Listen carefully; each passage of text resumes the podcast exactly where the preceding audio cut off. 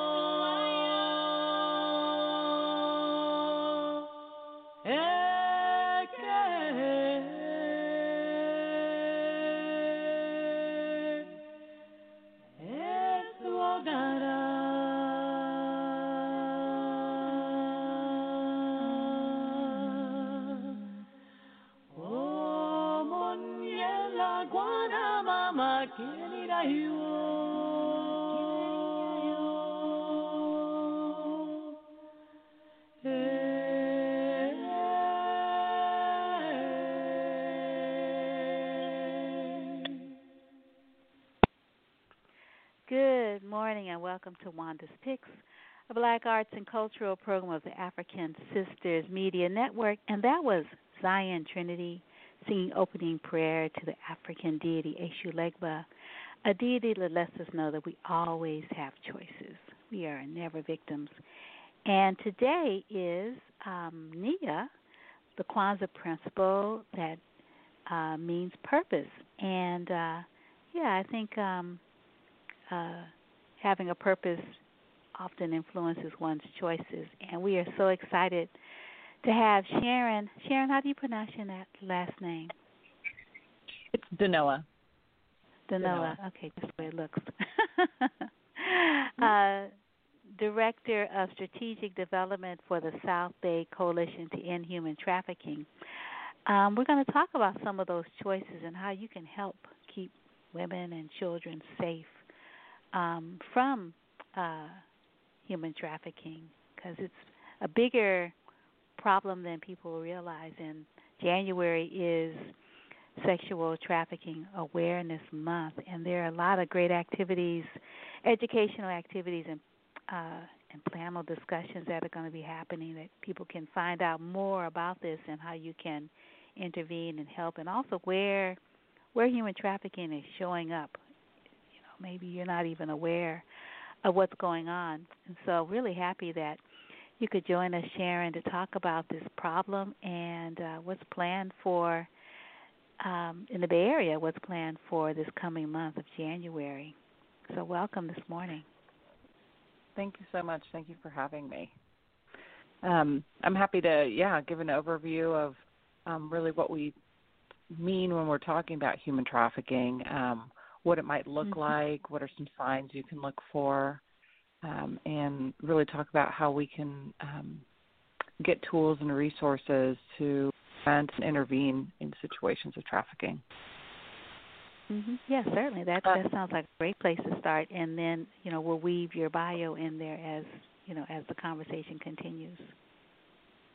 Great. So um, in general, when we're talking about human trafficking, actually, it encom- encompasses quite a bit, but at the very core, it's really exploitation of human beings for purpose of commercial sex or labor or services, and and it's done through um, force, fraud, or coercion, which is um, a lot of times we see images, and so there's you know media images of somebody being taken, and so there's this impression that it always has to be force, but actually it, usually is um, a lot of coercive factors, and coercion is something that's very psychological. It's a lot harder to see, be a little bit more subtle, and take time. Um, sometimes we um, look at how a trafficker might groom a young person, um, you know, and start to manipulate them. And so, trafficking, then the traffickers themselves, uh, the different acts that they might commit in the act for for the purpose of trafficking. It might be the recruiter. Um, it might be somebody who is buying or selling, somebody who's holding that person or harboring them. So you have a lot of different players who can be considered traffickers as well. Um, and so the other big distinction is that when you have a minor, somebody under the age of 18, um, just the Commercial Sex Act is enough to show trafficking. You don't need to show force, fraud, or coercion because as we know, minors um, they can't consent to sex, you know, so they can't consent to being sold, um, and so you don't need to show, force, fraud, or coercion. That's implied. Um, what we see a lot nowadays is um, and you know I want to clarify that not everybody engaged in commercial sex or the sex industry is a trafficking survivor, um, but when we're talking about minors, that is trafficking, um, and often we actually see uh, another vulnerable group would be 18 to 25 year olds, um, where we know their brains are still developing, um, but they might lose some access to resources. This is especially true for um, youth who are, who've been involved with foster care or the system, they lose access to resources. They become even more vulnerable, but technically are adults. Um, and sometimes these minors are engaging in what we in in sex for survival. But we should also recognize that that is an exploitive situation. If somebody's exchanging sex for basic needs like housing or food, um, that's an exploitive situation. The person who is engaging and, and receiving sex from that individual is exploiting the situation. Um, and so it's equally important to be able to provide services and resources to those young people. So that's kind of in a nutshell what trafficking encompasses, and it's quite a lot. Today, I think we're really focusing on sex trafficking, which again, for minors, um, there's no force, fraud, or coercion. It's just the, the fact that they are in um, involved in commercial sex that's that's trafficking. Um, and when we're talking about different signs that folks can look for, um, a lot of the red flags that we see can correspond to other red flags, but I'll just kind of put out some of them and, and relate them to to trafficking itself. So you might see a change in behavior or attitude. Um, there might be um, a young person who's starting to act more adult, um, more sexualized. Now that could be a red flag for trafficking or or other forms of abuse as well. Um, you might see a young person who suddenly is carrying um, expensive things like a purse. Um, they might have a older um, male friend who's now around them a lot. Um, that's those are really big red flags as well. Um, and you might see um, situations where a young person is um, truant and, and run away runs away a lot. That's also those are red flags as well. Um, if you and, and these are things also other young people notice. So it might not just be a parent or a guardian. It might be other students um, or their friends who notice these things. So, you know, this my friend has changed. She's starting to hang around with this older person. He controls. If you see a young person who doesn't seem to be in control of their um, their time, where they're spending their time, what they're saying, that's also a red flag. So these are just kind of a few different red flags um, that people can look for. It's also worth noting that there's a lot of vulnerabilities. You know, we see um, young people who have had histories of neglect or um, abuse, sexual or physical abuse. They're especially vulnerable. I mentioned um, uh, transitional age youth, those 18 to 25 year olds, foster mm-hmm. youth, homeless youth, they're all those are all huge vulnerabilities. Um, they, you know, to trafficking as well, and um, so these are all things that I think we know are vulnerabilities, but trafficking takes it to the next level.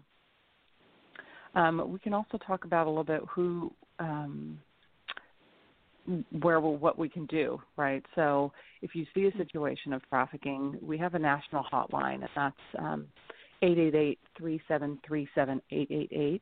Um, it's run by the Polaris Project out in D.C. And the good thing about that number is that they have phone numbers to local organizations throughout the U.S. So I know the three people they have on their, I would call it a Rolodex, but we don't call it that anymore. But I know the three people that they would call in Santa Clara County or the individuals they call in Oakland um, because they have very direct points of contact.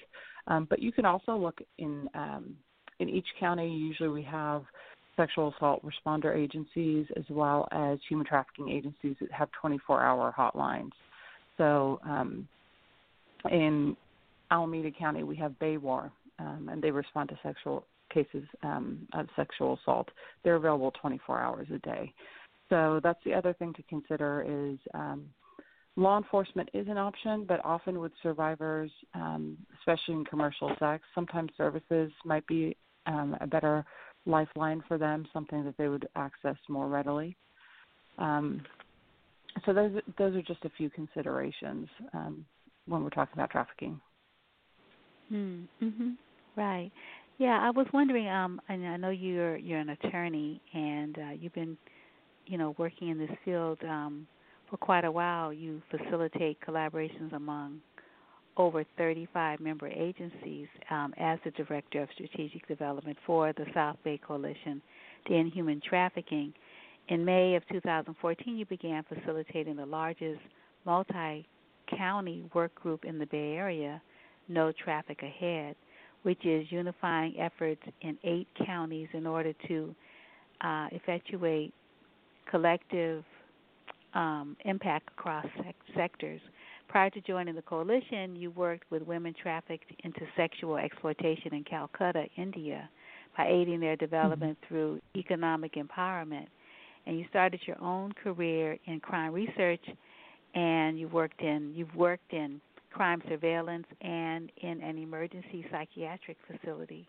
You hold a master's degree in criminology from the London School of Economics and Political Science and a Juris Doctor from Santa Clara University of Law. You were awarded the 2015 Abolitionist of the Year for advocacy by the San Francisco Collaborative Against Human Trafficking, uh, the Unsung Hero Award by the County of Santa Clara Valley in 2015, and the South Asian Bar Association's Community Impact Award in 2016. And um, you have put together this really phenomenal um, uh, program, you know, uh, that's entitled Trafficking Streams Strategies to Target Trafficking Where It Happens, and it's going to be January 11th through February 4th this year, and it's going to feature these really phenomenal people, and you could talk about it, as well as the um, the series of workshops, so that people can actually get credit, you know, for continuing education, as well oh, yeah. as um, become you know, a lot more conversant on what it means, you know, what human trafficking means, uh, in a way that you know it's it's useful. Useful information mm-hmm. is also useful to be able to, you know, join the abolitionist movement. So, I was wondering, um, so you were in India for quite a while, and and India is is known as one of those places. Some of those folks in India end up here in in the Bay Area um, from being mm-hmm. trafficked. And I was wondering if you could mm-hmm. tell us sort of how you came to be interested in this type, this particular type of of advocacy and, and work. What drives you to Absolutely. it? Yeah, I mean, I think it actually um, ties in really well to what you said at the start of the show. That today is, um, you know, the Kwanzaa principle of Nia and purpose, and um, I'm, I'm actually Nia, sorry, um, of purpose. And so my my background is I'm I'm actually mixed race, um, Sikh Punjabi, and um, and I think a lot of what we find is in our career journey, we're always trying to find a connection to things that have strong meaning for us. And so for me, um, working in crime research, I learned a lot about marginalization. I really learned also a lot about how much um, individuals who are incarcerated um, have histories of abuse and um, and neglect themselves. Especially true for women who are in prison. It's even higher rates. But um, you know that I think that experience early on in my career really wanted me to dive deeper into how can we address issues of trauma and marginalization and so I continued down the path of learning more about how we deal with crime. I worked at a psychiatric hospital, which you know, we, we talk a lot about the need for mental health services, um, but when we actually look at the reality of what's available, it's actually it's it's difficult. It's again um, working in a psychiatric hospital. It's a fine line where I worked in admissions, and you'd have patients who clearly needed um, support with mental health, but because they exhibited, you know, somebody who's might be showing signs of aggression um, the hospital would divert them to the criminal justice system. Say, let them, you know, go to jail and, and work it out there because they they felt they didn't have the capacity to take care of somebody like that. So you know, I started seeing system inadequacies, started seeing more marginalization. Then I learned about trafficking, and trafficking really um, involves the most marginalized individuals of our society. Often we criminalize them. Um, we still criminalize them across the board when we're talking about sex trafficking. You know, victims have been arrested um, as long as we can remember. When we talk about labor trafficking, how often do we criminalize individuals who are, you know, when we talk about look at the agricultural sector, individuals may be criminalized because of immigration status, when in reality we should be looking at the employer who's exploiting them.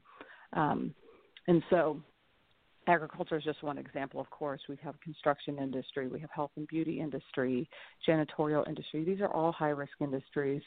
And so um, my interest then in trafficking I, I really went to india because you're right we do hear about trafficking happening in india. And so um, before law school that that's where i went. My family's from punjab but i went to calcutta india. And calcutta is an area that's kind of like the Bay Area in a lot of ways because it's a transit. You know, we're a really large um, metropolitan area where there's a lot of people who are coming through the Bay Area at any one point in time. And Calcutta is similar that way. It's near Bangladesh, it's near Nepal, and then it's kind of your gateway to the rest of India. Um, and a lot of young people are trafficked. Um, and so that experience working with young women who, you know, have a lot of the vulnerabilities that we talk about here. Um, but in India, you have fewer support systems. So if you you lose one of your parents, that instability can be enough that the young person's completely homeless now and um, very vulnerable to trafficking. So that experience in itself really um, locked in my purpose, I'd say, of working on trafficking. So I knew after working in Calcutta that this was something that I was going to do, and I was just going to figure out how it worked. So going to law school, it was you know there's no no clear path. I call it my crooked path um, of figuring out where where I should sit and, and work on um, and work. And so I did you know criminal law. I worked in immigration. I did um, private. And along that journey, I ended up working with this coalition five hours a week, and I took a position that was five hours a week of just coordinating, um, and I ended up just building more and more, and now we're a two-person staff. Um, but we all of our projects are connected to another agency, and it's really the right fit for me because um, because I work with a wide diversity of people. I'm, I'm working with law enforcement, advocates, attorneys.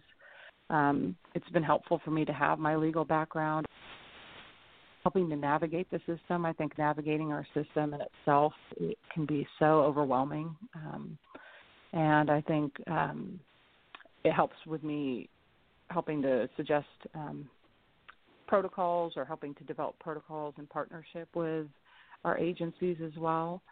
Um, so it's I've kind of found the right place for me, but it was never a straight path. It was each step kind of helped build skills. It helps build knowledge base, and it kind of drove me further to purpose.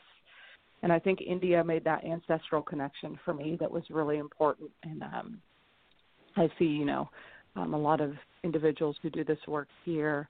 They also have strong connections to this work um, that um, helps. I think it's really important that um, we stay grounded in this work as well. Mhm. Mhm. Yeah. So with with COVID nineteen, um, you know, we think about domestic violence and and now you know people they don't go out to work. A lot of people, mm-hmm. so they're kind of like stuck. And then there are a lot of people that are under and unhoused. And I was just wondering what what the numbers look like um, at the end of 2020 um, how big is the problem in the Bay Area and in the Greater Bay Area? That's a great question. Um, COVID actually, it's interesting because initially, I think with COVID, um, one thing we we had hoped was that things would get really quiet. I mean, certainly you would expect that um, seeing street level commercial sex would would quiet down with shelter in place, and initially it did. Um, but what we saw is that it wasn't long before you were seeing young people um, out on the street being sold, and more so, a lot of things moved online. So with things like trafficking, it's, it's usually market shifts, right? So um, there are a few things to consider. One is seeing how how things are changing. You can see more people are going online. Certainly, there are more people going online who um, are not being trafficked and they are sol- selling sexual services. But we also know that there are more people who are actual trafficking survivors who are being sold online as well. The other really big consideration is now we have um, with shelter in place, young people are going to be online even more than before, right? They're completely they're doing their schooling online. And so in homes where the parents or guardians may not have as much of a knowledge base, there there may be a digital literacy gap where maybe they they're not as familiar with all the different um, social media apps or how communication can work online. Um, that there's a vulnerability in those homes because kids are online more, and so that means some of these individuals who are grooming, traffickers who are looking to groom, um, they're online as well, and they can access these young people. So it's really important, I think, for um, for guardians to look into online safety. You know, there's a number of law enforcement agencies actually have a lot of great tools. The FBI, uh, National Center of Missing and Exploited Children. Um, locally for us, we have um, ICAC, which is the Internet Crimes Against Children Unit, but they have a website that has all these different tools. They provide workshops to parents so they can understand a lot of the risks. And again, it's not necessarily just trafficking, but it's about um, exploitation of young people um, online, vulnerabilities online, and I think that is a really important piece that we're trying to get out a lot nowadays. Is that um, you know it's going to be a lot harder for some of the outside players to see trafficking happening, but within a home, it's really important that those guardians know who who's your child talking to online. Um, I can give you an example that a law enforcement officer shared um, uh, recently, actually, where they're seeing trends of, of younger people. So, again, this has to do with um, child abuse, but um, of a young person who, you know, a young girl who's eight years old and she has a friend online and they've been chatting for a little while and so she feels comfortable with her and her friend asks her you know i'm going shopping with my mother for um undergarments. What what's your favorite brand? I don't know what to look for. And so the young eight year old girl will tell her oh i bought this one. Her friend says can you just send me a picture of you wearing it so i know what it looks like and that right there is kind of how things can start because once that picture is now exchanged that quote unquote friend, the exploiter is going to start saying, I need you to send me more, or I'm going to send this to your friends, I'm going to show your parents. Um, and so those are really subtle things. Um, sometimes that's called self production, sometimes that's called sextortion. Um, where someone's really extorting someone, and it's not just young people, not just you know an eight-year-old. It can be um, teenagers as well. So those are things that I think are really important that we can, um, as guardians, uh, educate ourselves more about and then have really honest conversations with minors. Now, I also want to point out that it's not an either or. We've definitely had cases where social media can be a lifeline for young people as well. Uh, there was a recent case um, of a young lady who was abducted and brought up into Santa Clara County in, in San Jose, and she actually reached out for help. Um, I believe it was either over Snapchat or Instagram. She was able to get her friend to call the police and and they were able to come find her before um before that she was moved again so you know i think sometimes we go to the other extreme of like don't touch any social media but realize what are your actual tools it's much better for your young the young people in your life to know how to access resources and tools and to know what some of the risks are um, because you know not knowing how something works can also be a vulnerability hmm. Wow, wow. So, um, do you have numbers? Um, like I don't know how many children there are in, in the Greater Bay Area. So I was just wondering, do you have any numbers?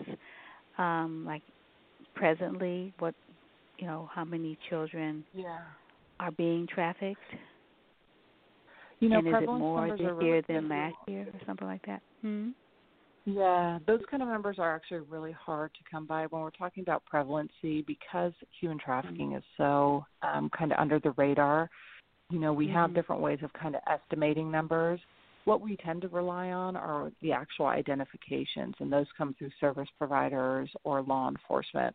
Um, and so I could definitely direct folks to you know our website southbayendtrafficking.org where we have our annual report and it'll show you the different numbers.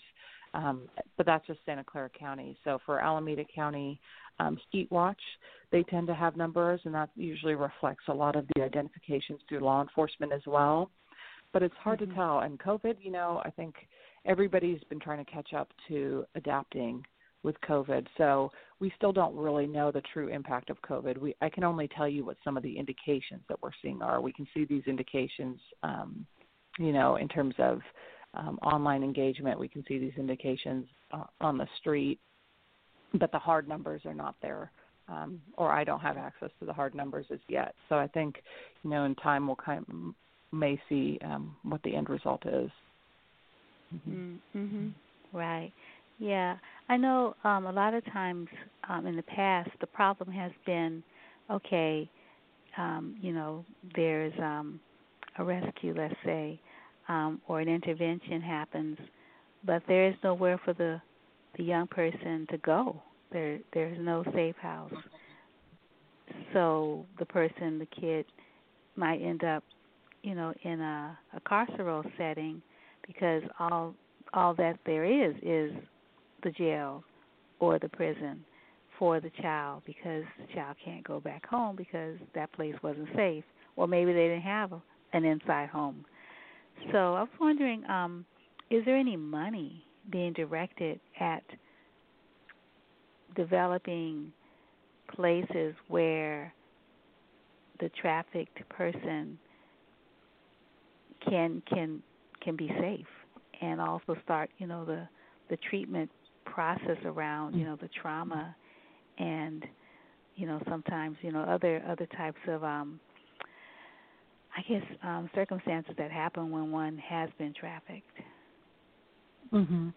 Well, we've been lucky in that yeah, absolutely. Um, so we have been lucky in California in that I think our state legislators and our local officials have really started to recognize the importance of um, targeted services um, mm-hmm. for survivors of trafficking. So, at the state level, we have had funding that's dedicated to through Cal OES, so emergency services, and that funding goes to a number of agencies throughout the state, but it's not very many. I believe it's might be 10 to 13 agencies receive this funding.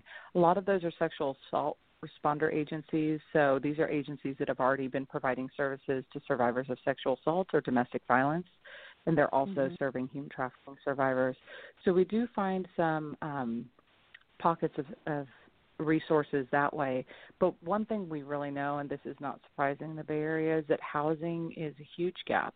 It's a huge gap for um, for everyone in general, and then on top of that, for individuals who are marginalized or vulnerable, it's an even bigger gap and there's very few um, housing options or longer term placement options for survivors of trafficking, particularly when we're talking about younger people, but also for adults as well. Um, mm-hmm. And I think part of that is um, there has not necessarily been directed government funding for that. A lot of the homes that we have seen have been privately funded, and um, and also people are figuring out what are the best evidence-based practices for these kind of housing settings, you know, because um, survivors of trafficking have complex trauma. It's not just coming in with one, um, you know, one specific issue that can be uh, resolved in a short amount of time, you know, which I don't know many issues that are like that, but it's complex trauma where you might have things through childhood, um, and then the actual trafficking itself brings its own layers of complex trauma. It could be, you know, a young person may have a lot of different trauma associated with how they've been treated by various systems, if they've been involved in dependency or criminal justice system.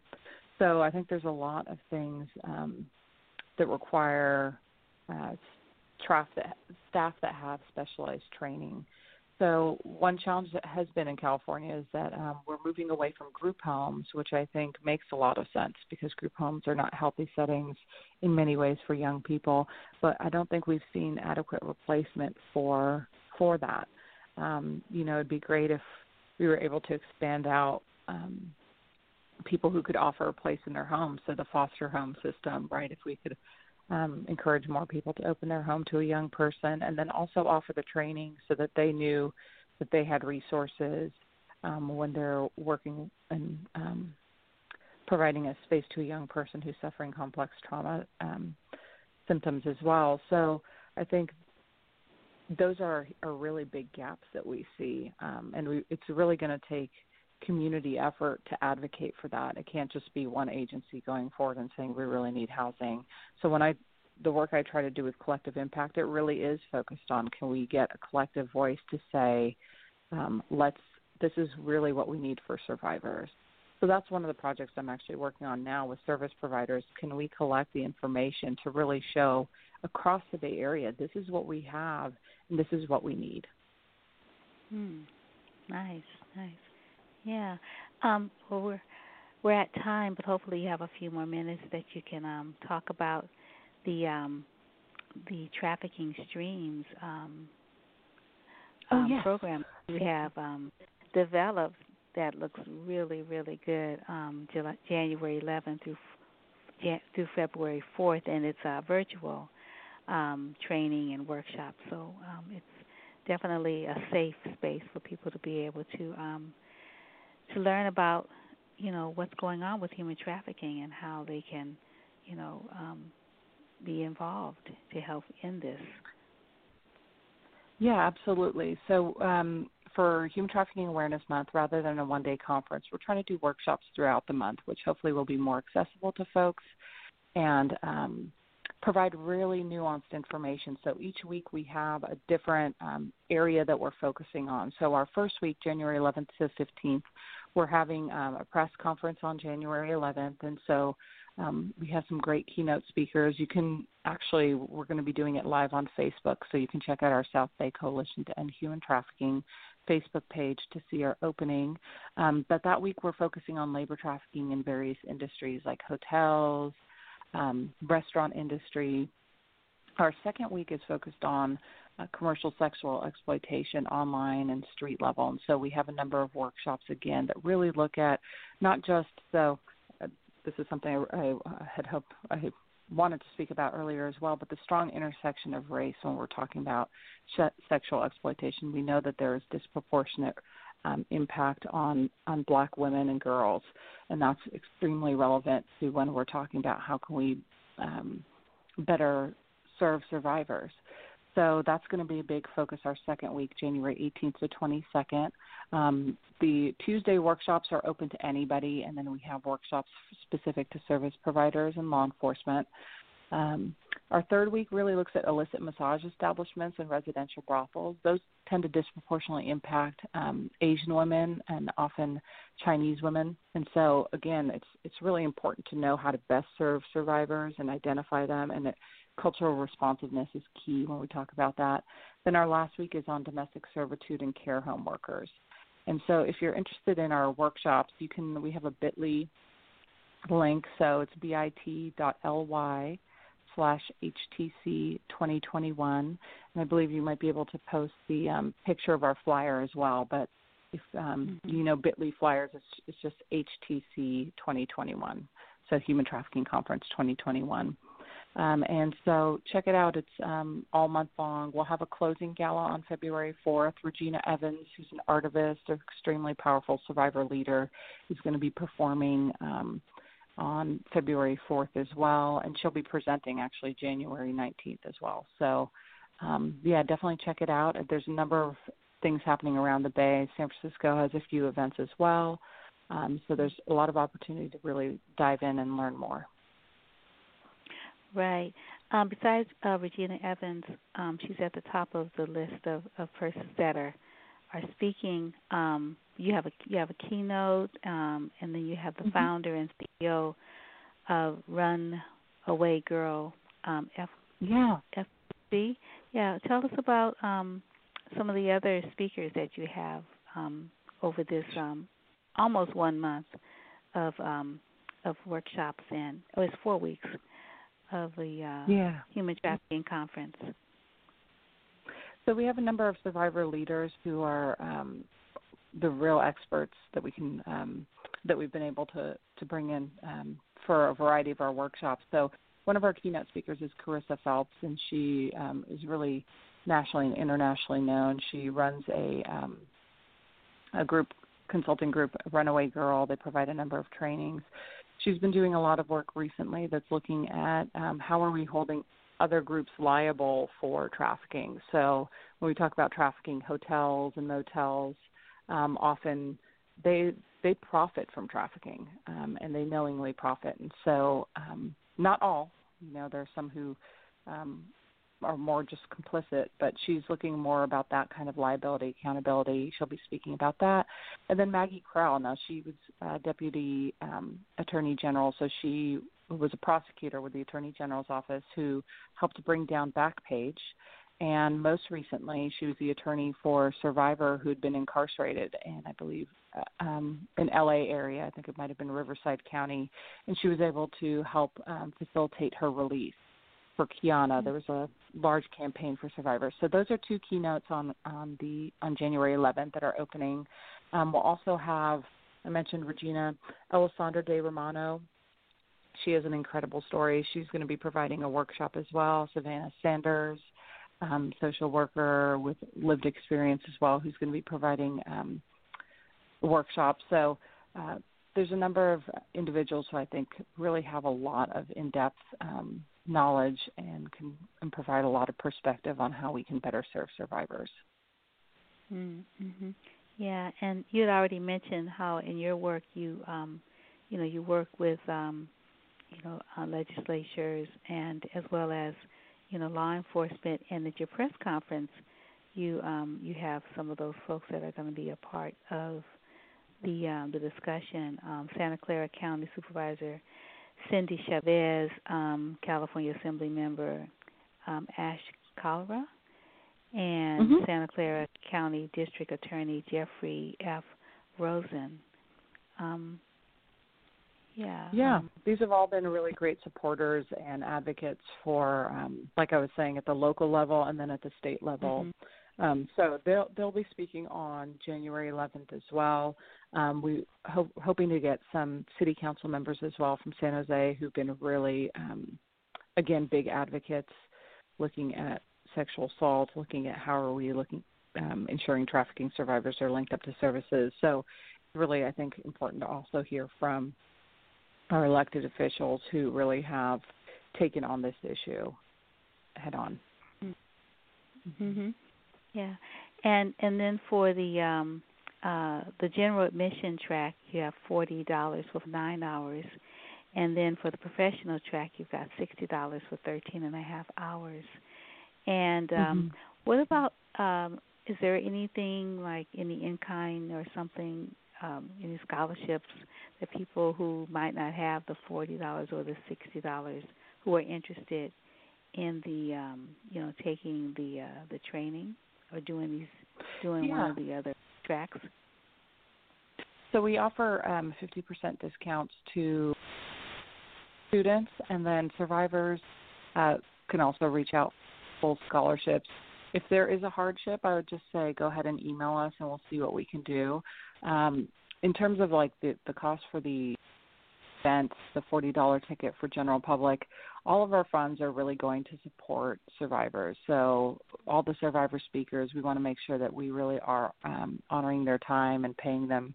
And so it also goes to our so it goes to pay for the, their, those speakers as well as ensuring that we have a direct client assistance fund. So this is kind of our main fundraiser for the year, where um, whenever there's a need for a hotel room or if a survivor um, is in a situation they need food or like in an operation we need to uh, provide food, we can pull from this direct client assistance fund that is accessible to a number of our agencies. So, um, so hopefully folks will also feel like that the money is going to a place where it's directly serving survivors because that's kind of one of our main goals from our January events. But certainly, if there are hardships, I would say reach out to us. You can find information also on our Eventbrite page, which you can get through that um, that link, and um, and we'll see what we can do. Mm-hmm. Oh, that's great. That's really great. Um, see, I was wondering if if there was anything like if a person was interested in learning more about uh, human trafficking, um, could you recommend a book or something that they could read or?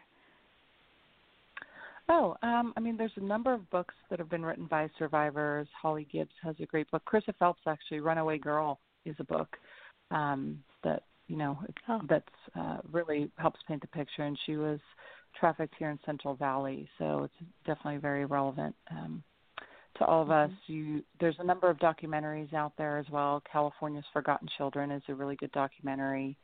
Um, and a lot of websites. I mentioned Polaris Project. You can look at our South Bay and Trafficking.org website. MISSSEY is a local organization. They have information on their website. Yeah, there's de- definitely a number of places we can go to for more information. I'm trying to think of other um, books that um, Gems is um, Rachel Lloyd. She's a survivor out in um, on the East Coast, and she runs the organization Gems, G-E-M-S. She's also written a book that helps provide a really in-depth perspective of trafficking, sex trafficking specifically. Mm-hmm. Oh, that's great. That's really great. And um, lastly, I was wondering. I went to a play once. It was at the um, Patten College back when it was um, a uh, face to had face to face class. I think is online now, and um, someone was saying that that there's a particular color light bulb that you could put on your porch, and a person would know that this is a safe house for them. And I was wondering, I don't oh. remember what kind of what color light bulb it was. I don't remember. Would you happen to know um about that? Because it was it was uh, it was like a campaign, and people were supposed to put this like color light bulbs in their on their porches, you know, as opposed to just a a white light. And and then if someone was in distress, they would know that they could come to your door, and you could help them or try to help them, direct them to services. Oh, that's interesting. You know, I don't think I have um I feel like it sounds familiar, but I haven't seen that being mm-hmm. used around around our area. Um, but okay. certainly, I think organizations are um, really looking at being creative of providing safe lights. So um, mm-hmm. it'd be something that'd be great to explore to see if we can create more movement in our communities. That you know, if like you have a blue light or something on your mm-hmm. porch, that it would be seen as a safe house. But I I haven't heard about that locally, but I think it's um, a really interesting thing to explore. Okay. Mm-hmm. Well, if you hear about it, let me know. yeah, I will do. okay. Uh, was there anything that um, you didn't get a chance to talk about, um, you know, in sort of giving us an overview of human trafficking and, you know, and the series of, of workshops and conversations to heighten awareness, mm-hmm. you know, in the greater Bay Area about what's happening and what's being done and how people can get involved? I mean, just the the one thing I always hope to leave folks with is that um, certainly, you know, learning more about the issue is one thing that you can do in your personal life, but there's so much room to impact this issue no matter what you do no matter what your profession is, if you're an engineer. Uh, for a while, I used to always ask if there was a dentist in the room because mm-hmm. a lot of times mm-hmm. survivors haven't seen a dentist in years, and you don't think, well, that would be a great thing to be able to provide um, service to survivors with something like that. But everybody has the capacity to do something on this issue. Um, there's no one path. I definitely am somebody that shows, you know, is a crooked path for me to find what I should be doing, and here I am. But everybody can figure out within their own sphere. You have your own communities that you can help educate and provide resources to. You have your own circle that you can influence, and you have your own skill sets that you can offer. And so I really encourage folks to just think creatively about how you can impact the issue because there is so much that can be done. Okay. All righty. Well, I will see you um, at some, if not all, of these workshops. Uh, I think I might do the uh, the second track because it all looks really, yeah. really um, enlightening. You've really done a great mm-hmm. job in pulling all this together, and um, yeah, I'd like to know more about just sort of what the problem is and and how it's you know how it it's being addressed. And I was just thinking, um, uh, it's you know, sometimes it's really hard for parents to get help and and the way that the laws are situated, um, if the uh, trafficked child becomes a, a part, you know, gets part comes gets becomes a part of the legal system in that, you know, mm-hmm. they are charged with, you know, with something in in the um uh in the process of being trafficked, like maybe they break a law. Um but they're underage. From what I understand, the court um has the parent signed over custody signed over custody to the court so that the court can act mm-hmm. as the mm-hmm. child's guardian um, to facilitate services, you know, around mm-hmm. um, uh, what is it, psychological and other types of services to help the child um, get better. Mm-hmm. And I mm-hmm. was just wondering why why does the parent have to turn the child over to the court? If the parent says, "Okay, um, I'm going to give you permission to to take care of my child. Let's say if the child had to end up, you know, being in a residential program. But why yeah. can't the parents I think I'd keep probably, custody? Yeah. That's a good. I think I'd probably have to learn more about the situation, and it may be a more mm-hmm. specialized mm-hmm. answer. But I, I do know that with um, with the way that the laws are written now, um, mm-hmm. for a lot of trafficking survivors, young people who are being trafficked, um, sometimes there's neglect in the home, and if uh, the dependency system shows that the neglect there is neglect, then they can take jurisdiction over the child um, to be able to provide them services. So that's kind of a general answer to something that's a specific question. Um, but I would say that if there are parents that are starting to see red flags, um, that there are services that could help before um, sometimes you know our systems are only only respond when things get really bad, and so I, I would encourage folks to reach out to service providers um, or even calling the national hotline to find out who are your local service providers um, so that you can intervene sooner, right? We don't want to wait till the things are so bad that you have to call law enforcement or that child welfare has to be involved. Um, it's so much better if, if families can access tools before then to help um, divert or intervene um, and prevent, right? So um, mm-hmm. I don't know if that totally answered your question, but it's a, you know, I think I'd probably need yeah. more information for that kind of um, question. Yeah. Mhm. Okay. Yeah, no problem. We could talk offline. mm-hmm. yeah. Yeah, I've got more information. got um, it. Yeah. Sure.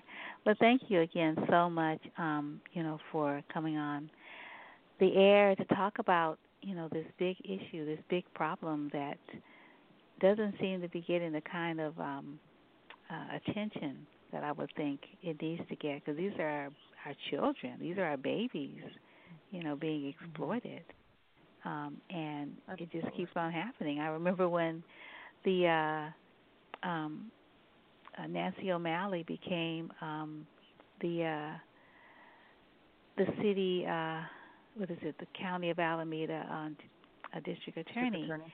and and mm-hmm. she was like that was her big thing because that's where I, I'm trying to think. I don't know if I met Regina there or she told me about it, but we had this big thing around Lake Merritt, and we lit candles, and it was mm-hmm. really really beautiful. We had survivors were speaking. This was many years ago, and it took place. It was like on Easter weekend, so you know, really sort of like centered in a real sort of spiritual time, right? Um, mm-hmm. And it was a long time ago. Like she had just gotten in the office, and I don't know which which which um which cycle she's on presently. I don't know how many times she's been in this office. You know, like been reelected and reelected and reelected. And mm-hmm. Oakland is still the epicenter, right? yeah. I mean, I guess the hard thing, this is one thing I didn't really bring up, but it's a really important part of the conversation is um, Nancy O'Malley's done tremendous work actually statewide. She's really shifted the tide in so many prosecute in so many district attorneys' offices of how they look at trafficking and to really mm-hmm. be commended for um, how much work she's done. I mean, before Nancy O'Malley, it was so common for prosecutors to criminalize a 13 year old for for they call it prostitution, right? I mean, and and it's absurd that a child could be charged with something like that. But um, now, luckily, the tide has shifted, and people recognize these these minors are victims and survivors. So, um, the other thing I was going to say is that uh, you know she's done tremendous work on this issue, but there there's a lot to be said for who's who's buying sex. You know, and there was um, some research that was done in Oakland that a lot of the individuals who are coming to buy sex in Oakland are actually not from Oakland. They're coming from, you know, San Francisco. They're coming from around the Bay Area, and um, that's a big conversation of, you know, how we look at the issue of um, commercial sex and um, and it's hard because there's a number of people who say, well, I'm I'm not a trafficking survivor and I sell sex, but they're know, we know that in Oakland we have a number of survivors who are being sold, and there there's somebody buying. There's somebody who is, I mean, that's you're raping a minor, right? Um, that's a much harder conversation that um, does need to be addressed. So um, I think that's the hard part. In California, our law, we don't. Um, it's a misdemeanor actually buying sex. So so for for her role, she's limited in how we can punish some of these buyers. Her office certainly tries to get buyers when they can um, and hold them accountable for trying to purchase a minor, but but it's somewhere that we need to do a lot of work and really look at, at how we treat that issue. Mhm. Hmm. Yeah. Ah. Okay. Sorry, I meant to leave us on a good note. I was like, but now I went back down thinking about how difficult things are. But again, you know, I think everybody can do something really impactful on this issue. And at the end mm-hmm. of the mm-hmm. day, when you hear a lot of survivor leaders speak, um, the sheer resilience that you you see, um, I'm just always humbled by a lot of the work that we see um, survivor leaders doing. So I, I would just say, you know, that's a good place to start um, and really be inspired and, and motivated, and um, yeah, um, and see how you can also serve. Right. Yeah. Yeah. Well, Regina, Regina really inspires me. mhm. Uh, Absolutely. Yeah. She is just like this is this is her mission. This is what she does. And um mm-hmm. I've interviewed her lots of times, and I I have um a clip from when she um uh did her 52 letters at Ubuntu um last year. So I was going to yeah. play that between our conversation and the next one. mhm. Oh, that'd be great. Yeah. Yeah. Since Regina's going to be one of the uh, speakers, um, you know, at this conference. Yeah, and our closing gala. So I mean, she's extremely powerful. That would mm-hmm. be great. Yeah. Mm-hmm. Well, cool. Well, you have a good rest of uh the the day. You know, with uh, you know, Nia. as the yeah, principal. You're working through yeah. yeah, purpose and tomorrow is Kuumba, creativity and then followed by on the first, Imani or faith. So just one connected to another. You know, they all Absolutely. You know, there's a synergy there. Absolutely. That's great. Thank you for having me and um spending so much time um talking about this issue. I really appreciate it. Oh, certainly, um, you know, thank you for all of your service, and I look forward to staying in touch. And if there's, you know, another time you'd like to talk about something else that's, um, you know, um, of importance to our community to know, and that you need more support on, you know, please feel free to let me know. Um, you know, I'm at your service. Thank you so much. All righty. You take good care. You too. Thank you so much, Wanda. Bye bye. Sure. Peace and blessings. Bye bye.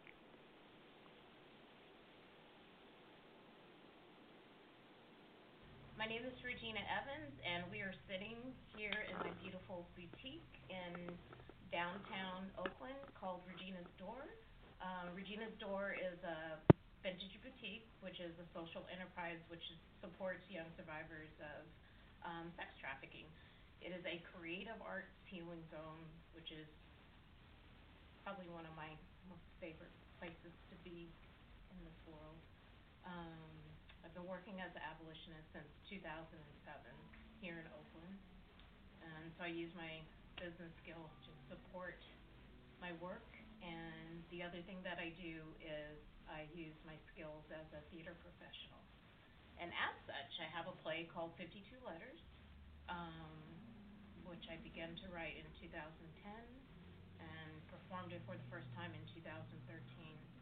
And now it will be going on stage um, August 2nd and opening August 4th at Ubuntu. And so we hope you all will come.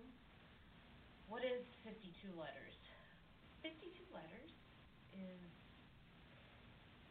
probably a ball of fire, a poetic ball of fire. It is my personal prayer to the community to rise up and consider the lives of girls and boys as young as 12, 14, 15 that are in our city of Oakland being raped for sale. Um, these are our babies and our children. And so it's my personal wake up call and prayer for the community to be activated, to love on them, to hope for them, to hold their hand, to believe in them, to believe in the best for them, to believe that life has great dreams and beauty for them. And so it's a prayer of activation. Um, and also a ceremony of healing for them and for us. And um, it does hold waves of trauma and grief. And so I always ask that people consider their hearts when they come to the performance. Um, and just just consider and um, know that you're in community when you are in a performance, um, that you're not alone. Um, but it's an important piece, and I I get asked a lot about the fire of it, so I just want to address that a bit. I remember the first time I performed it, a man came up to me afterwards and said, "Did you write all of that?" I said, "I did," and he said, "It's almost too much." And I said, "Well, you got an hour of what a 14-year-old goes through 24/7. You just got a snapshot of their life. And I do understand that things can be hard on us, but literally these are 14-year-olds being raped multiple times a day. And so we need to know that that's going on with our children. We need to know that, and we need to know it in a way that we hold it in our soul enough so that we actually are activated to do something. And um, so that's how I spend my life in um, theater and in my store. And I hope that you will join us and join me and join these youth who are beautiful reflections of your own hope for yourself and of their hope for for you, right? And just lift them up in prayer lift them up in prayer. They're your babies too. Thank you.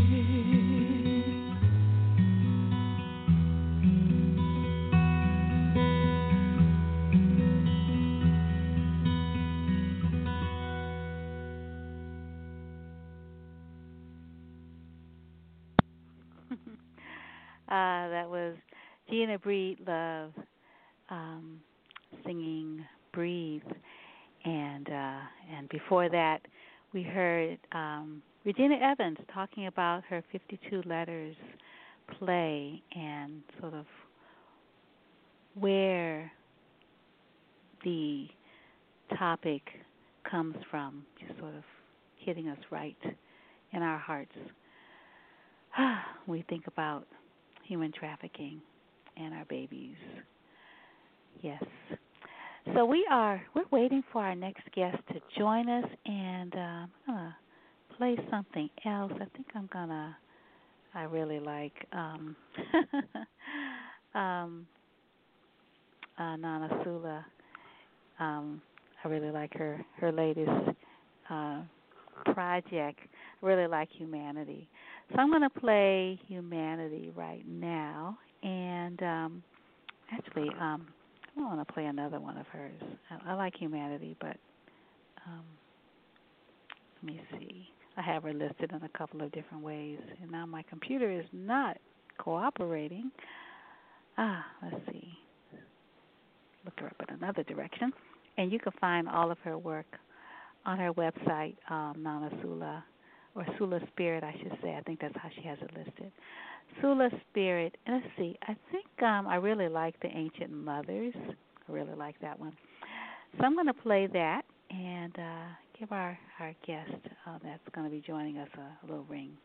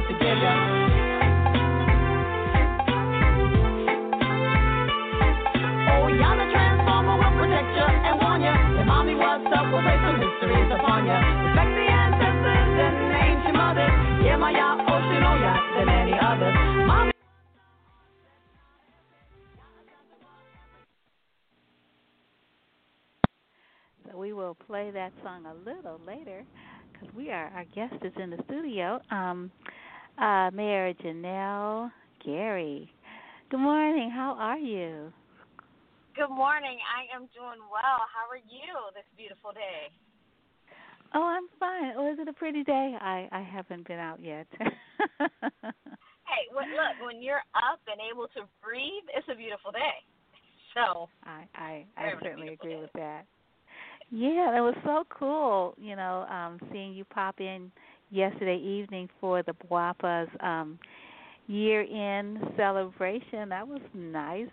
Hear you say a few words like, Oh, oh that's what she looks like. No, I didn't nice. know you were on there. Yeah, I had a conflict, and so um mm-hmm. yeah, I was able to pop in. I think someone texted me and said, "Hey, you're being honored," and I'm like, "What?" so, yeah, so yeah. So that was perfect timing. Yeah, right. I'm really happy that yeah. you came as well. Um, yeah, I um I I uh, sent you a in what do you call it um a message, a private message, but you probably didn't see it because you were in two meetings. right, right. It was yeah. crazy. Mhm. Yeah. So um, I was looking on on the website for um, the city of Albany, and um, it says that you moved to the Bay Area in 2008, and uh, with your daughter, and you worked in claims management management for over more than 18 years, including 10 years of public in public uh, entity litigation experience. So, are you a, an attorney? No, I'm not. I've just been in claims for, like I said, like you said, over 18 years. Um, mm-hmm. And with public entities, we tend to, um, again, make recommendations on the city's behalf. Uh, we have to appear in front of a judge to, um, if there's a small claim case, um, so we'll appear in front of the judge. But we work, I work mm-hmm. closely with attorneys, um, with assisting them to navigate through how we can protect the city's best interests. So that's basically what I do, but not an attorney. Okay, yeah. And in addition, uh, it says um, that you are an educator and a mentor who has worked with youth from preschoolers to high school seniors, and your passion for outreach combined with your leadership skills allowed you to develop creative and effective solutions for civic problems and you find joy in building relationships and bringing unity to your community. And and I was wondering because uh, it seems like all these women mayors and other um, um, legislators have come through Emerge California, and you are an Emerge California alum as well um, as a Regis University Masters in Business Administration. Uh, you've got Colorado Christian University, uh, BS degree in Organizational Human Resource Management, a certificate in Project Management at Community College, and Aurora uh, Associate of Arts degree in Criminal Justice. Oh, so you do have some down there. And you're a certified paralegal. so, um, uh, and your occupation is claims examiner risk management. So, why did you want to be mayor? of Albany, California. so I would I wouldn't say I wanted to be mayor. Um, I knew that oh. one day I would run for mayor. I didn't know what what city that would be. Um, that has mm. been kind of like um, one of my goals in life. Um, like I said, I didn't. I would say I didn't choose Albany, you know, per se you know, because I mm-hmm. moved originally from Texas. I was born, raised in Texas, moved out of my uh, mother's home when I was 19, 20 years old. And so I just mm-hmm. kind of navigated through, you know, from Texas to Colorado and now here in the Bay Area. And interesting enough, um, I was working with the city of Albany through one of the JPAs um, in the Bay Area. And we moved here. And so mm-hmm when I moved to Albany, I immediately got to work, you know, as best as I could without being a having a conflict in um, the relationship that I had with my professional career. And uh, mm-hmm. once I start working, I start to, you know, know the city ins and outs. And I said, you know what, I'm going to run for city council because I think it's time. And absolutely, it was time. Um, this mayor appointee came out of the blue, at least for me, because you know when you're when you're going through different um, career paths, you won't, you know, you start off at a certain area and then you start to build upon that. And so um, I guess, you know, it, it was time to do it. And so I'm excited about doing it. And I know that um, the city and the residents are excited as well. So. Mm-hmm. It just happened that way, I guess. That's how life does. It throws you these these curveballs, and it's like, okay, you're gonna either you know sink or swim, and you know, and you just do the best that you can with what the information and tools you have. So. Mhm. Yeah, yeah. So talk about um your, you know, preparation for for the position because like I mentioned, you know, Emerge is a really wonderful organization, you know, for for grooming um uh women for um for leadership in government. Um, I mean, it's just like when you look at all the women who are, you know, who are like mayor here or you know senator there, a lot of them have come through uh, through Emerge California if they're here. And I'm just wondering if you could talk a little bit about yeah that. Mm-hmm. Yeah, I mean, I knew about Emerge back in 2017. I would say a friend of mine who's an attorney, she knew Mhm. that I was, you know, looking to get into the political arena, and she was just like, "Oh, have you heard of Emerge?" And I was like, "No." And so I did the research on it, and I applied then, and I didn't get accepted. And again, that was simply because it wasn't time, you know. And so, um, like I said, I felt it was time to do it again, and I didn't give up. And um, I would say that Emerge prepared me for the run. It prepared me to to stand up and be that leader, right? Um, to speak to the community.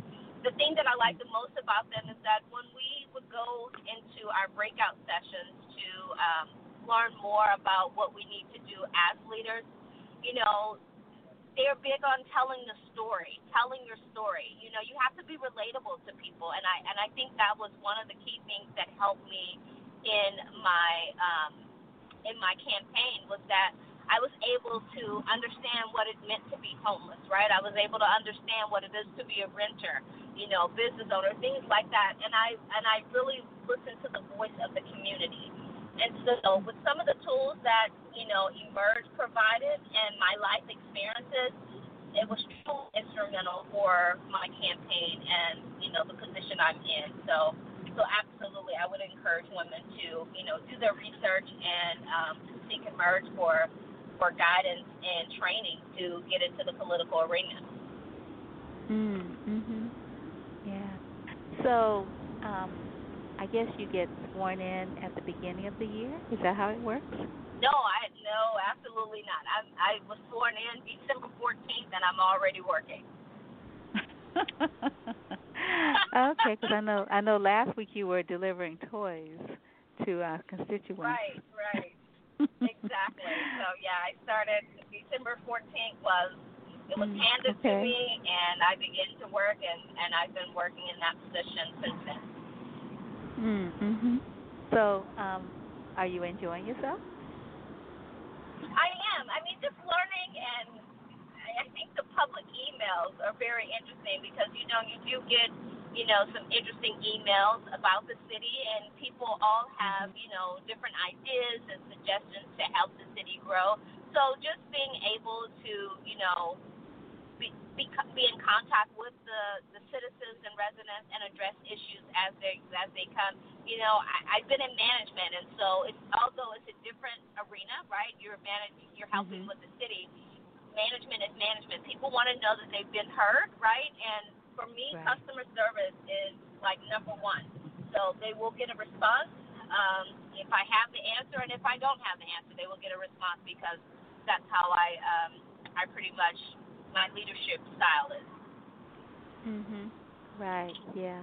Yeah. My friend um, Makita um, uh, Sandra Hooper Mayfield, you know, told me that her friend was now the mayor of Albany, and Wow. uh, Yeah. yeah. Mhm.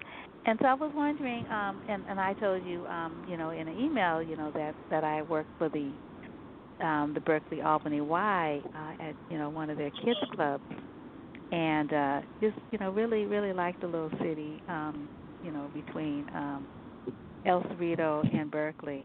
You know, has a nice personality. And uh, I was wondering if you could um, maybe tell us a little bit about about your plans for the city. But I also noticed um, in your community service that um, I don't know what Blue Glove Crew is, but the Solano Avenue Association, I I know that association is Solano Avenue is a really great association, and then the Bay Area Crisis Nursery in Concord. You're vol- you're a volunteer there, and the Women's Crisis Center. Uh, you were a volunteer in Denver, and then the Open Door Youth Gang Alternatives. You were a volunteer there in Denver. So I was wondering, you could tell us a little bit of that story that you know convinced your constituents that you were the woman, you know, for the position. So the Blue Glove Crew was um, and, and is a um, you know a group of residents and or volunteers, and mm-hmm. basically Monday, Wednesday, and Friday at around you know eight o'clock we walk around the city and we pick up trash, and oh. that is key to keep, especially during COVID, right? To keep our city clean. Um, but mm-hmm. you know we walk from you know Solano Ave up and down Solano Ave to Berkeley but we also work mm-hmm. work on San Pablo into El Cerrito, picking up trash, um, and just you know getting a little exercise, I would say. But basically, the goal is to make sure that our streets are kept clean. It also gives mm-hmm. us a, an opportunity to look at some of the, you know, possible defects that are in the city or, you know, areas that need to be improved that can be documented and possibly sent to the Public Works Department for, you know, our resident safety. So kind of have a twofold um, agenda, but uh, for me, I was able to connect with the organizers of the group and establish relationships with them and learn more about the city prior to my run. So, mm-hmm. um, again, that was a good avenue. As far as the, um, I think you said the Bay Area Crisis Nursery, that was when I lived in Walnut Creek.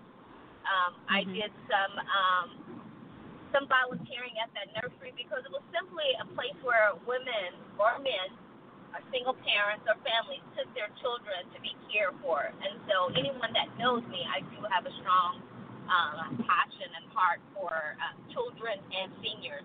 And so, mm. um, I found that that nursery to be very soothing. Um, getting to know the kids, um, the kids always having someone that you know they could hug on, who would have to bathe them, fix them breakfast, feed them, um, play with them. I mean, it was just a really good um, organization, and I love it. I miss it um, because it gave me um, a sense of understanding that there's more than me that that's in this world. Right? There's so many kids and and people that could benefit for what I bring to the table, and so that's why hmm. um, for me, I try to get into areas where I can volunteer and you know reach back and pull up those by using what I have and to help them in any way. And that's with the Youth Alternative in Colorado. I mentored um, eighth grade young girls in teaching them, you know, the value of themselves, um, taking care of themselves. Uh, just try to shape them that model woman so as they grow up through life they would know how to carry themselves as young girls. Um, and so basically, um, the same thing with the women crisis, reaching out to to women that have been in um, situations that they've either, you know, had a challenge to get out of, or you know, needed to have that person that could be relatable to their um, domestic violence um, issues as well. So all of those different organizations, again, prepared me for this position now to um, be able to understand and be relatable to the residents in Albany. Mm-hmm. Yeah. Do do mayors have um, you know sort of a hundred days, um, the first hundred days, kind of um, forecast? Like, you know, do you have a list of of of um, I don't know items that you're going to uh, address first, second, third, since you know you're not new to the city. Right. I, so I don't know about mayors if they do, but my goal is to have you know the first 90 days of things to accomplish, and I've already started uh, reaching out on the federal level to get testing for COVID in our area. Um, we mm. have uh, underserved communities that um, is now doing, you know, food distribution, and the funding has um, has been removed, and so I'm trying to uh, reach out to the county and the federal to see how we can help our students. And so, mm-hmm. um, again, December 14th, I just, you know, hit the road running. found the needs and figured out. I'm still trying to navigate who I need to speak with, who I can contact in order to get assistance to help our um, our city in these areas. So um, whether it's from you know identifying you know the smallest things, the low hanging fruit, right? Making sure mm-hmm. I can get that, those issues um, done within the first 90 days to the long term over the four years. Remember, I have only a year for the most part in this position, unless you know my constituents say you're doing a good job, we'll want you to continue. So mhm, that's the plan. Right, right, yeah. How does your How does your daughter um uh How does she feel about her mom being mayor? Um, she's super excited. I mean, the first week, she showed everyone at work. She told the people in the grocery store. Um, so I, I uh, appreciate her support and her um, excitement about this position um, that I'm in. And so, um, yeah, so hopefully, you know, as always, my goal was to uh, be that model for her. So in her career mm-hmm. path, that she'll be able to strive for excellence as well. So. Yeah. nice, nice. Yeah, wow, that's so wonderful. And uh, when we spoke earlier, we were talking about how many how many women have you know sort of stepped up to these wonderful um, political offices. I mean, it's just like the world has changed dramatically. Exactly. You know, first there weren't exactly. a lot of women, and now there are a lot of women, and these are you know women, you know African American, you know Latina, you know uh. South Asian. I mean, like, yeah. Yeah, I think the timing is now. I think, um, you know, like you said, some of some women are mothers. Uh, some people mm-hmm. see, some women see that their community could utilize their leadership. And you know, you could sit back and complain about what government is not doing, or you could step up and say, you know what, let my voice be heard. And that's what I ran on. You know, I'm this new mm-hmm. voice um, for the people, and um, I'm going to be that champion for those who are just sitting back, you know, not actively or can't actively, you know, regurgitate what they would like to see in their city. And so, mm-hmm. you know, at, at some point, I think most of the women that are in this arena are just basically said, why not me? Why not now? And they were able to do it and get it done. Mhm. Right.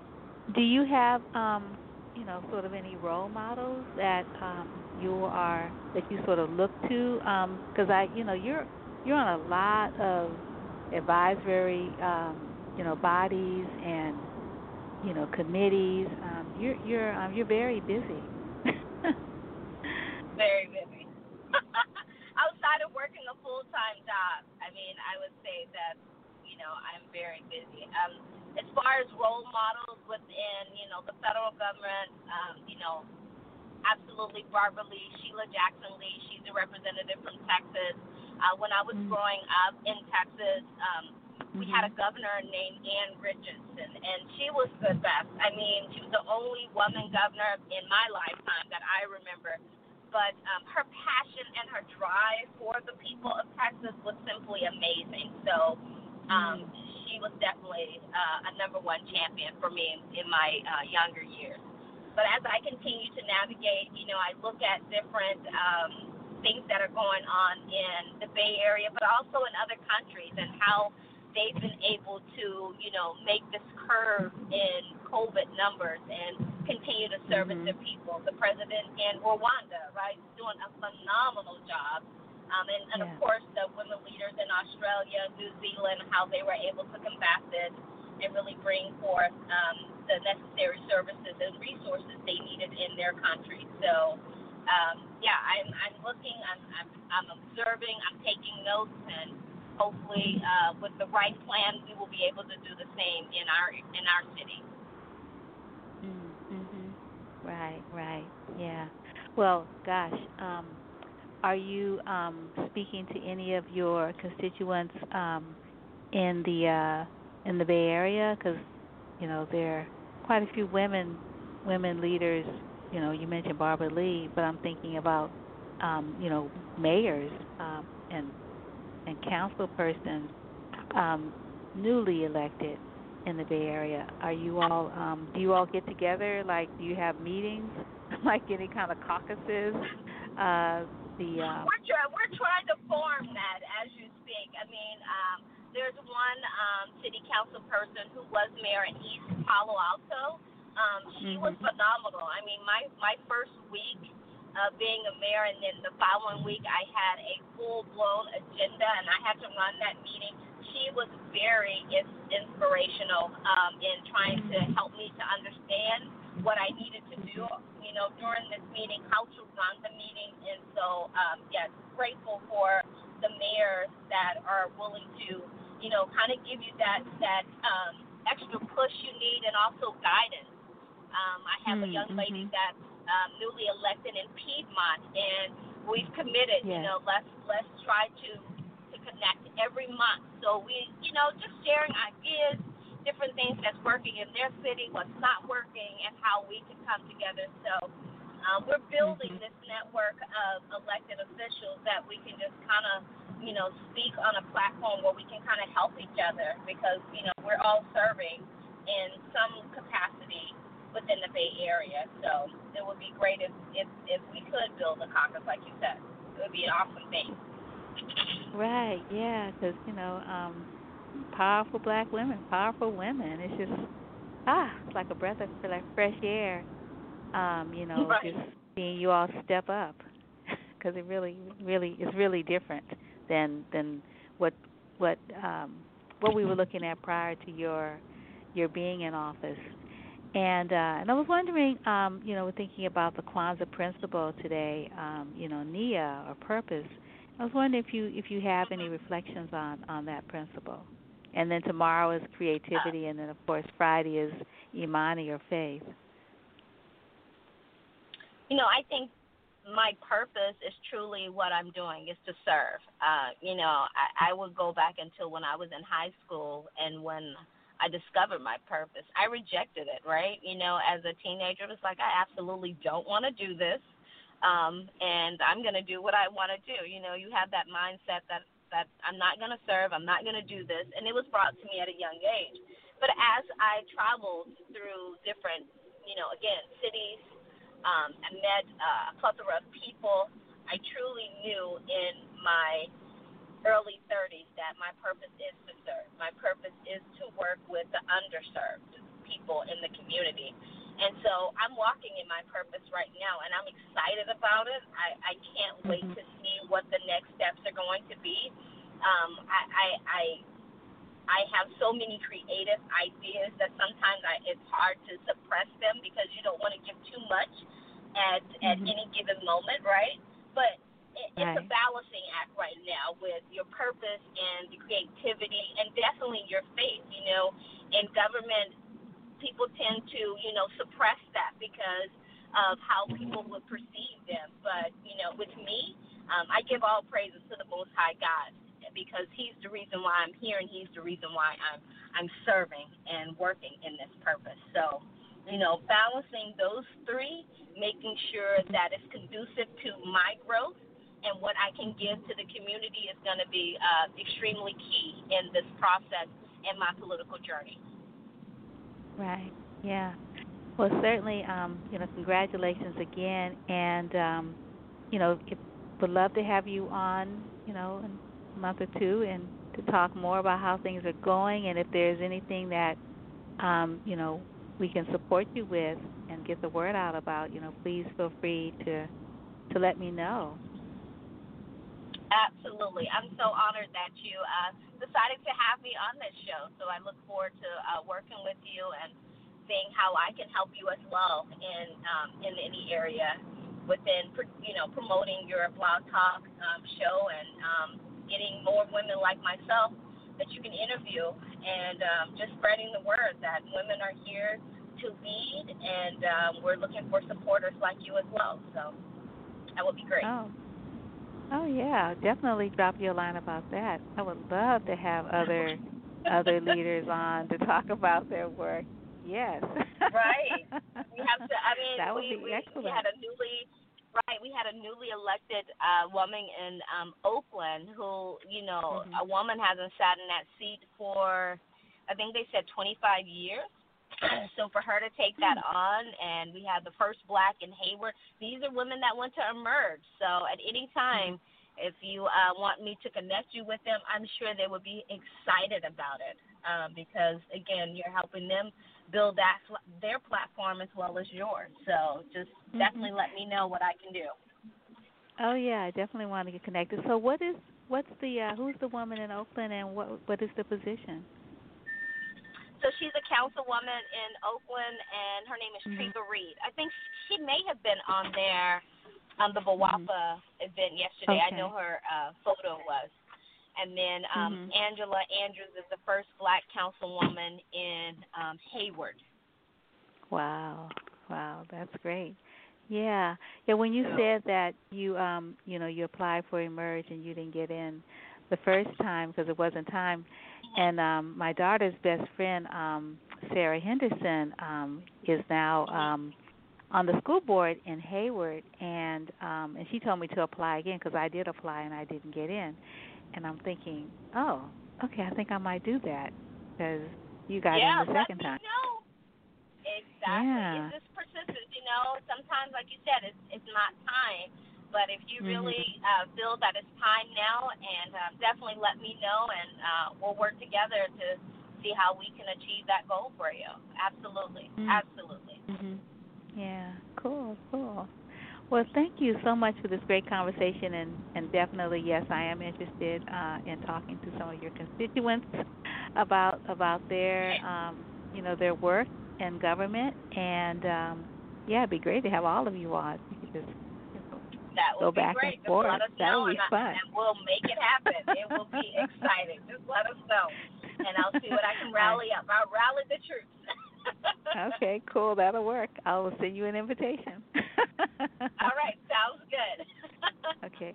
Well, you, well, have, you a have good a rest day. of the morning. Thank you, and have a happy you New well. Year celebration. Okay. You well. Thank you. Okay. Bye bye. Sure. Bye. Peace and blessings.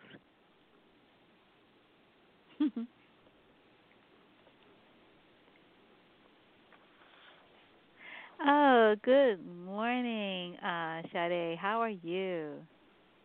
I'm doing well. How are you? Oh, I'm just so excited to be having this conversation with you. You know, um, you introduced us to the cotton pickers, right? It's like, you know, who, you know, like that's such a derogatory term. You know, the way it sort of come down the pipe, right? But it's, you know, it's really a noble. You know, these folks, our ancestors made cotton picking, you know, into a noble act. Um, yeah. You know, well, and, I don't. I don't. Yeah, think it was hard, hard work. Hmm? Yeah, hmm? And, and again, I I don't see it as derogatory. I actually see it as a as a true compliment. The thing is, is that we have to be careful, you know, who tells our story and who defines these terms mm. and how it is put upon us and mm-hmm. you know then how in turn we accept the definitions. So yeah so we could get into that today. Yeah. i always i always thought it was so interesting your your last name turnip seed. I'm like you you know sounds like a farmer name right? I mean um exactly. It is. It is. Turnip but I didn't even know that you had anything connected to the uh, agrarian culture when I when you were in Oakland. I didn't know that you know your roots went into the soil like that.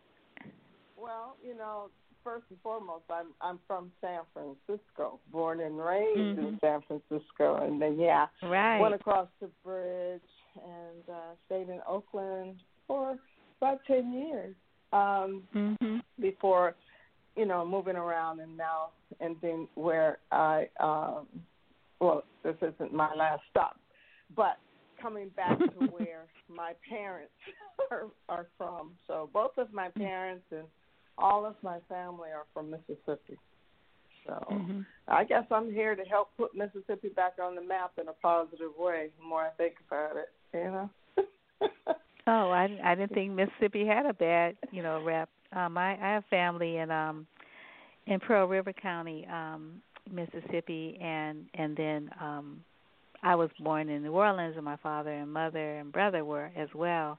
You know, our mm-hmm. family went from Mississippi to New Orleans, and so they're there, mm-hmm. and as well as on the West Bank. But um, yeah, I mean, I, oh, yeah. I mean, I just think about oh, yeah. about that Mississippi River, and you know, the Mississippi River is the Nile River. You know, the Nile Valley River. You think about the Mississippi Valley River. You know, it's like hitting mm-hmm. all of that fertile fertile land, right? You got the Fertile Crescent, but we got like all that fertile mm-hmm. land that on that the longest river in the world. You know, outside true, of the Nile true. River. Second, you know, they're well, like running neck and neck. well, it's more. I think it's comparable too to the West African uh, Niger River because it's along mm-hmm. that cotton belt. But you know, I guess the same could be said mm-hmm. about Egypt because Egypt too has got cotton, some of the best cotton in the world. But in in the western part of Africa too, um, in mm-hmm. Mali region and that whole area where the blues was evoked, or really originated and was mm-hmm. evoked again in the Mississippi um, Delta region and and throughout the South. But yeah, Mississippi has a derogatory has has historically had a derogatory connotation because of its brutal uh racism. But again, you know. Oh yeah, yeah. Nina Simone right? Mississippi, goddamn, yeah. right? Yes, Nina Simone tell you, Mississippi, mm-hmm. goddamn. And, and I mean every yeah. word of it.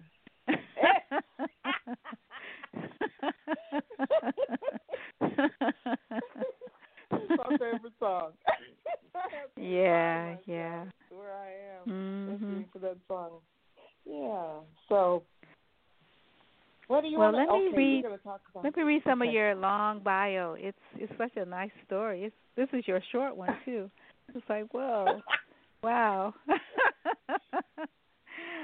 Okay. Yeah. Okay. Well, let me get started because it's it's going to take a minute to to make my way through it. Um, unless unless you want to, we could just talk it. We could talk through it if you want. Oh no, you go ahead and then we can talk about. Okay. Uh, All right. So you were born into a family of nine siblings with deep Mississippi roots, as you've already been telling us. Cassie, mm-hmm. Sade, Turnipseed. You were the fourth child to be blessed by the union of Mr. Jim Theodore Turnipseed and Miss Mrs. Bonnie Lou Thompson Turnipseed. Both parents were born and raised in a small community called Choctaw County, Mississippi. Uh, Dr. Turnipseed is, however, a San Francisco, California native. What um, what neighborhood did you grow up in? Uh, initially, we called it Dog Patch, but that was down at the foothills of Potrero you know, Potrero Hill. Yeah. And yeah, I so yeah, twenty second yeah. Tennessee, twenty second Tennessee, right off of Third Street, and then we moved Okay. from there to Hunters Point for about a year, and then from there to Bernal Heights, which is where Mm. uh, Mm-hmm. parents uh, stayed until they left the city and moved to Sacramento. So yeah, that Oh, was okay. my formative years. Okay, yeah, because we came here from New Orleans, and we lived in um Fillmore for a little bit, and then we moved to Sunnydale, and so I grew up in um in the Sunnydale projects, um Brookdale, and Oh, then okay. we uh we moved. So I went to John McLaren Elementary School, and then we Uh-huh. moved to Visitation Valley, and I went to Visitation Valley Junior High, and Uh-huh. then um we moved to um to Ingleside, uh Granada Mhm. And and then I um I started going to Muhammad University and uh and then we moved down the street to Holloway in Granada and and then I lived there until I moved to the East Bay. You said Muhammad Muhammad, University? Yeah, I I grew up in the Nation of Islam. Mhm. Okay. Okay. All right. Yeah. Yeah. So the temple, the Mhm. mosque was right there on Fillmore and Geary where the um Mhm. uh Bill Graham, you know, um has the um the concert hall presently. The religious Jim leaders, Jones Bill Graham, and Jim No, Bill Graham. or the, Billy uh, Graham. Billy Graham. I mean, okay, yeah, I know Yeah. the concert promoter. Yeah. the con- right, Yeah, exactly. Okay. And then um Mhm. and People's Temple was right there underneath um the uh mosque. Yeah. and and now it's a post office. it's a post office. oh, really? Yeah, I think it became a post office. Yeah, nobody have no meetings down there. Girl, I haven't been down in that part in so long. Yeah. Mm-hmm. And then Marcus Books was down the street. That's uh, right. Mm-hmm. Yeah. Okay. Mm-hmm. Yeah. And um and you went to um San Francisco State uh where you got a a bachelor's degree in radio and television and mass communications. It's like, wow, that's cool. And uh Yeah, but before that a, it was let, mm-hmm. let me let me give credit to uh my real stomping grounds at San Francisco mm-hmm. City College and then okay. went to Laney College and then you went did. to okay. Alameda College and I went to Merritt really? College. Wow, you made your rounds. I took, wow. I took classes at UC Berkeley and mm-hmm. um yeah, I graduated from San Francisco State. But then mm-hmm. um uh, well, you keep reading. I'll explain as you go. and then you got a MS degree in tel- telecommunications business management and an MBA in international business and marketing management from Golden Gate University in San Francisco. True. I'm like, wow, and yeah, and we haven't even got to the master's. I mean, the uh, PhD you have now. You've got a lot of education.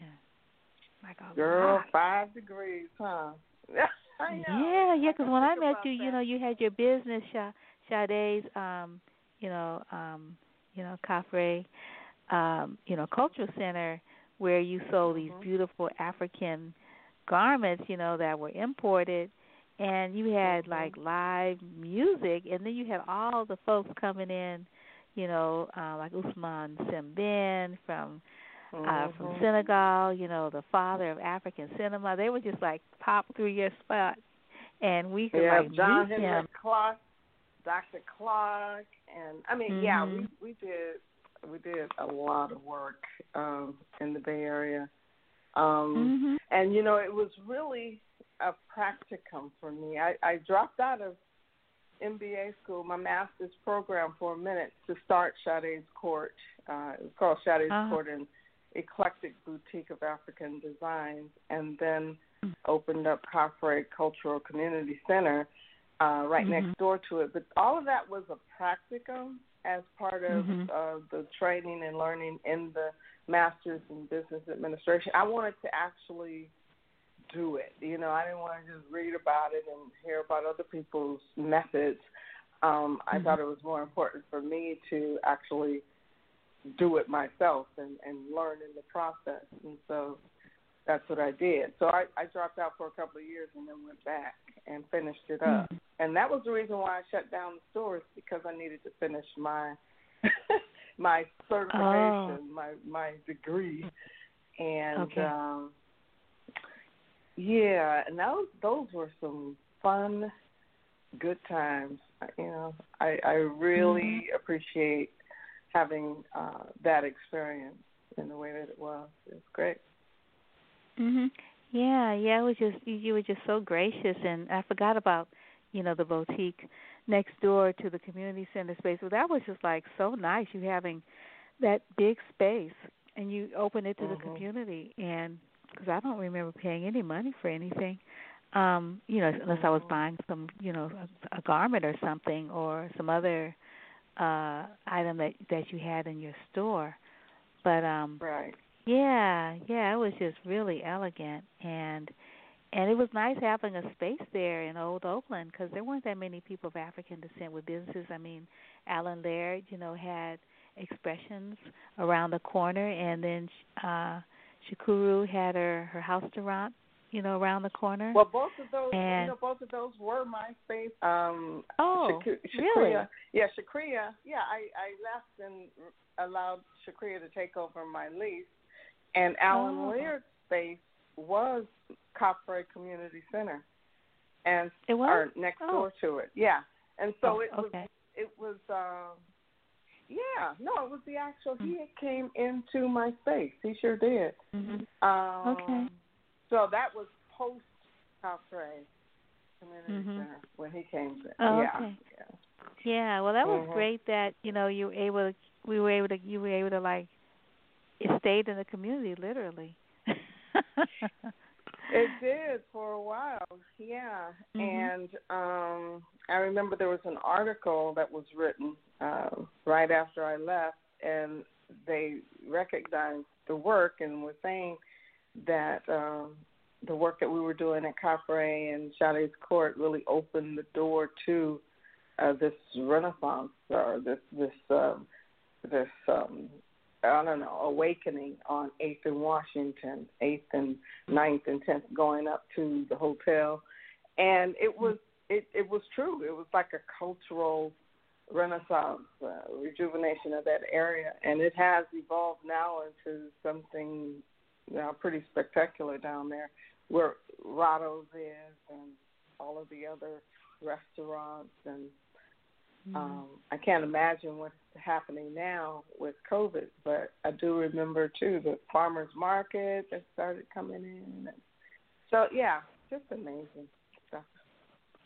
Mhm. Yes, that's certainly true. Yeah. Only the only thing is, you know, like you had a you had a real um visible presence and um and and once you left uh you know it's it left you know that presence. And then once um once Alan and uh Shakria you know left the area that was it. I mean there's there's a african store across the street. I think there are two. One one is uh west african and the other i think is a jamaican market.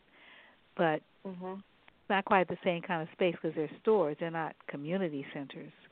So it's mm-hmm. not the mm. same kind of kind of um uh energy hmm. yeah. right yeah because you know people aren't coming through there it's just not that kind of space right you know for you right. to stay a while and have a program per se mm-hmm. yeah oh yeah. i remember people used to come on their lunch breaks and just to visit and be amongst the spirit of the ancestors because I had all this beautiful African carvings and chairs that people could sit in, like the king's chair and the queen's chair, mm-hmm. Uh, mm-hmm. you know, carved. And um, people would literally take their lunch breaks and, you know, in these corporate environments and come and just sit in the chair and just mm-hmm. close their eyes and just want to be, you know, in that presence, in that energy, and have it help to heal whatever the stresses are, are was going on with them that day. So, yeah, you know, I always wanted to do that again somewhere, mm-hmm. you know, in some space, and I think uh, that's the energy that I brought to Mississippi with the intent of doing something similar and um, did open up another cultural space, but the acceptance or the understanding of what that was or what that means or the significance, I say, around African art and appreciating it was just not at all the same. So, you know, this is the work, you know, the educational process of know thyself and and and understand your culture and your history. Um, it is very much appreciated in some of our communities, like in California, you know, Bay Area, LA. But then there are so many other spaces and places that are truly void of that and have no understanding of what any and all of that means. And so, yeah, it's a challenge, you know, just um, educating or or or recreating or um, you know trying to regenerate that same kind of acceptance um, in different places, mm-hmm. and mm-hmm. You know, I yeah, you know, I think that you know, just thinking about it, like okay, that kind of stuff is preserved for the youth.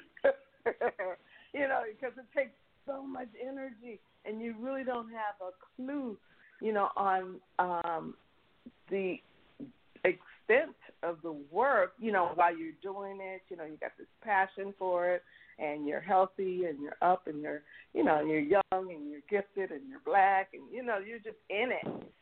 And then, you know, maybe 20 years later, which is where I am now, it's, or even 30 years later, actually, um, you know, you you start to look at, you know, how easy it was before, and now, you know, you could do it and you could do it on a dime, but it takes a lot, you know, to try to uh, inform and and and recruit and and encourage and inspire those around you, you know. And I think that's where you get weary and exhausted. It's just if if your environment isn't conducive to understanding that or learning that or wanting to accept that, it wears you out faster. the older you get, you know. Yeah. yeah, I was yeah, looking so. at your um your bio because we're still in the first paragraph. we're not gonna be able to talk about your other stuff because it's gonna take me a whole time to get through your your bio. We'll keep going. We'll um, through. yeah, because um, you know, you were talking about um, you know, your cultural um, you know, sort of um art center in in Oakland and and when you relocated to Mississippi Delta in 2009 you you re- reestablished you know as you mentioned the culture arts program. It, it had a different kind of it lived differently in this particular space from what I'm reading.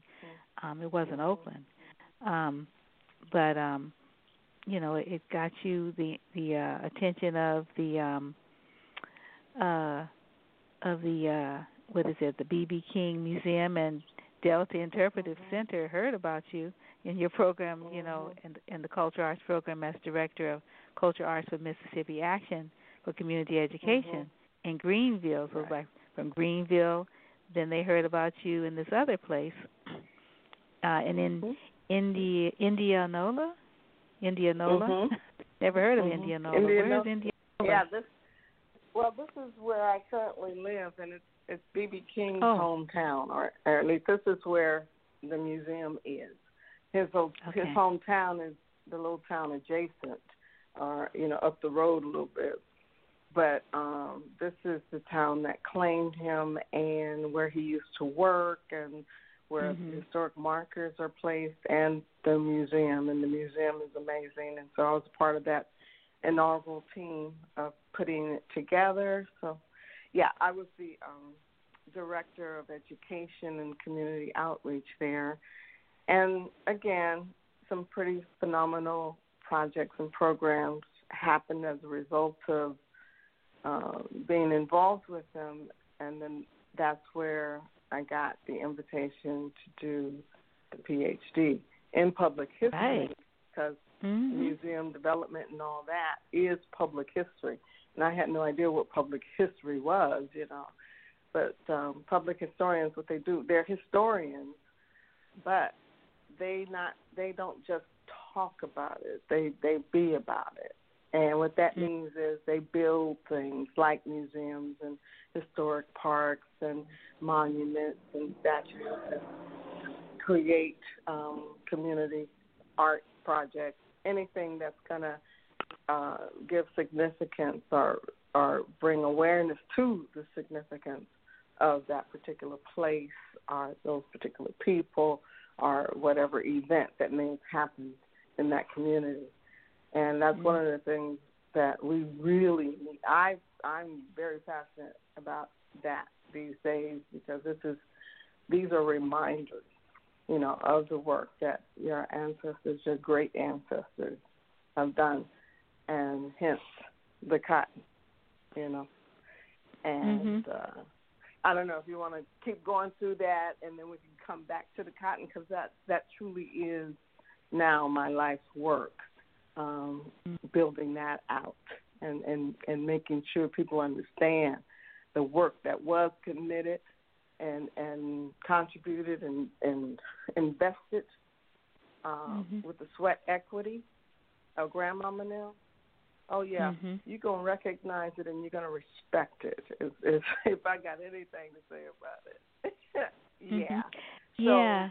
Yeah, yeah, we could um we we could uh, we could start talking about it. Uh, I just wanted to mention that, you know, not only, you know, did you um because of your work uh, in Indianola, and uh, prior to that, Greenville.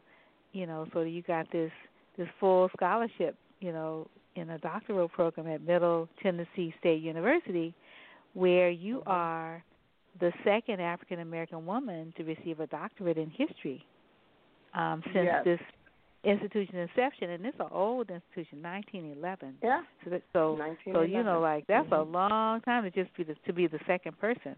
Like, mm-hmm. whoa. And and and the first person got hers three years before I got mine. Yeah. Oh man, so, really? That's yeah, yeah. Dang! Mm-hmm. Wow. I well, they should be giving a lot of people scholarships. Shoot. exactly, exactly.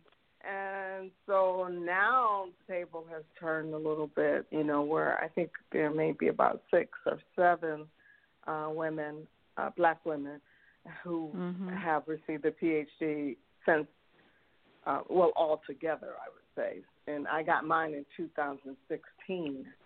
So that was just four years ago. So now they're trying to pump them out, you know, every year at least Hmm. one. okay, well, shoot, hook me So, up. yeah, Because now can now they're do doing, that. you know, yeah, yeah. I would love to get a doctorate in public history and build something, Mm-hmm. you know, for the ancestors. That sounds Mhm. excellent. Yeah, It 'cause is like I was telling you, that your presentation uh, about you know that museum, it just looks so awesome, and and the um the sculptor that you know sort of did the um the piece that um Mhm. I don't remember who you gave it to and I don't remember his name, but he actually was here. I think he was um featured at Joyce Gordon Gallery. I think she um he did a solo um exhibit there at her her place. You're talking about But I- Andrew White. Yeah, is he the one that is he the one that did the uh the sculpted children at the Whitney Museum in uh in Louisiana, the um the slave um plantation uh that was made into a museum? I don't think so, but I'm not sure. I can't say for sure.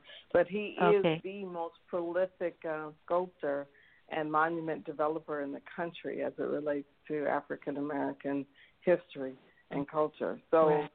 he gets those projects. He gets all of those big projects and and Mhm. um yeah, his resume is long. He's done maybe now about 130 different ones, but I don't Mhm. recall that being a part of one in his yeah, portfolio. I'll, I'll yeah, I'll, I'll look Mhm. it up um and see who Mhm. who who the sculptor is that did it because this particular um plantation museum is unique in that it focuses on the children. Like what happened to the children, you Yeah. know, during enslavement. Like, you know, we hear about the Yeah. grown people, um, but we don't Yeah. hear a lot about what it was like for these little ones.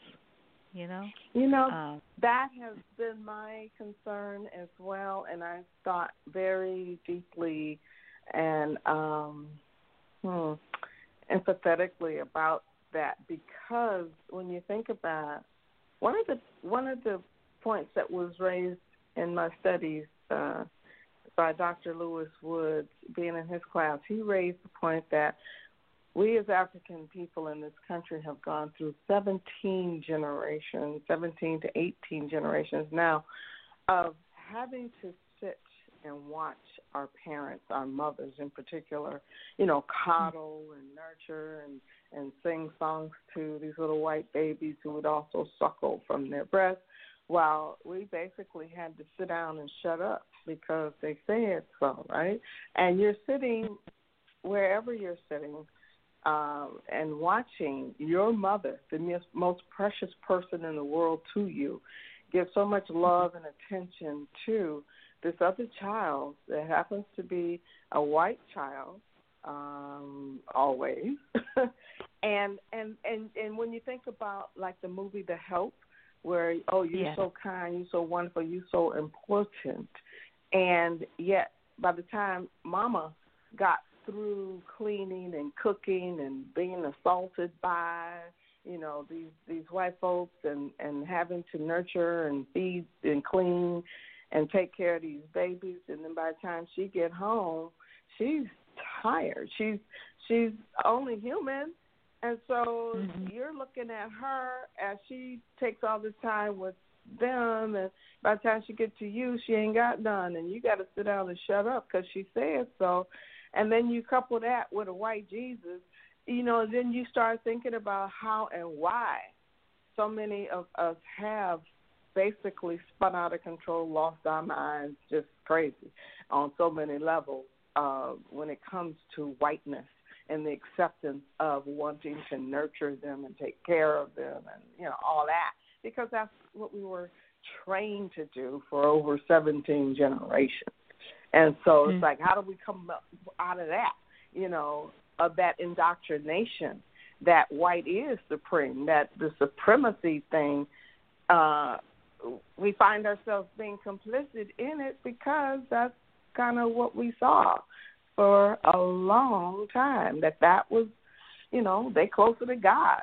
Heck, look at Jesus. You know, and and and mm-hmm. on and on and they're running things everything so they're smarter than us they got all the best houses they got the money they got the best jobs they got the new trucks they got you know on and on and on until you know people like me ain't accepting that you know people like you ain't but there is that underpinning in our in in this american society that forces so many of us who are not say entrepreneurial in spirit and in mind and independent thinking and and you know have that self determination to just push past all that.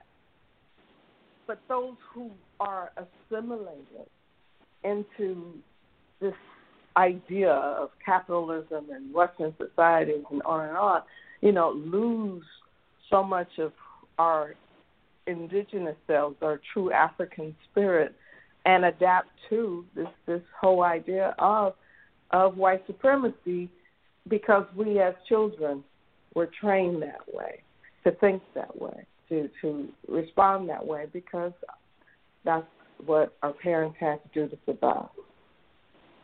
You know? Mm-hmm. And so many of our children did never, never, never had a true childhood and especially when you look at the cotton pickers, you know, they were riding on the back of the cotton sacks along with their mamas, you know, either on the backs of their mothers as infant children or riding on the cotton sacks as they were filling them up with cotton and they had their own little cotton sacks, you know, by the time they two, three years old sometimes.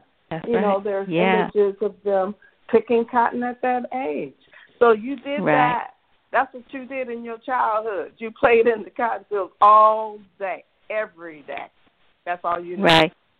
Well, you know, um, remember um, Representative um, John Lewis. You know, he he spoke a lot about how his brothers and sisters told him that you know cotton he wasn't gonna you know be a good cotton picker. You know, he just he was not that was not something he was gonna be able to master and he said how he wanted to get an education because he definitely didn't want to make picking cotton his way of making a livelihood and um mm-hmm. so yeah yeah um and then you hear about how how hard it was you know to make sure you got the cotton out of the you know the center of you know the flower because you could mm-hmm. get you cut up your hands mhm oh yeah they uh, if say, you don't pull you it know, up right you know, I went out there one day um for more or less a photo shoot. Uh one of my girlfriends here is a reenactor. So she goes out and she has like a theater company and they staged it in the cotton field.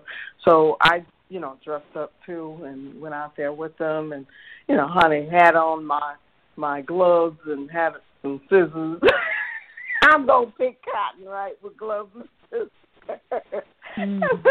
I mean, like, girl, you better get out of here. You got to bleed, you know, in order to really do this thing called picking cotton.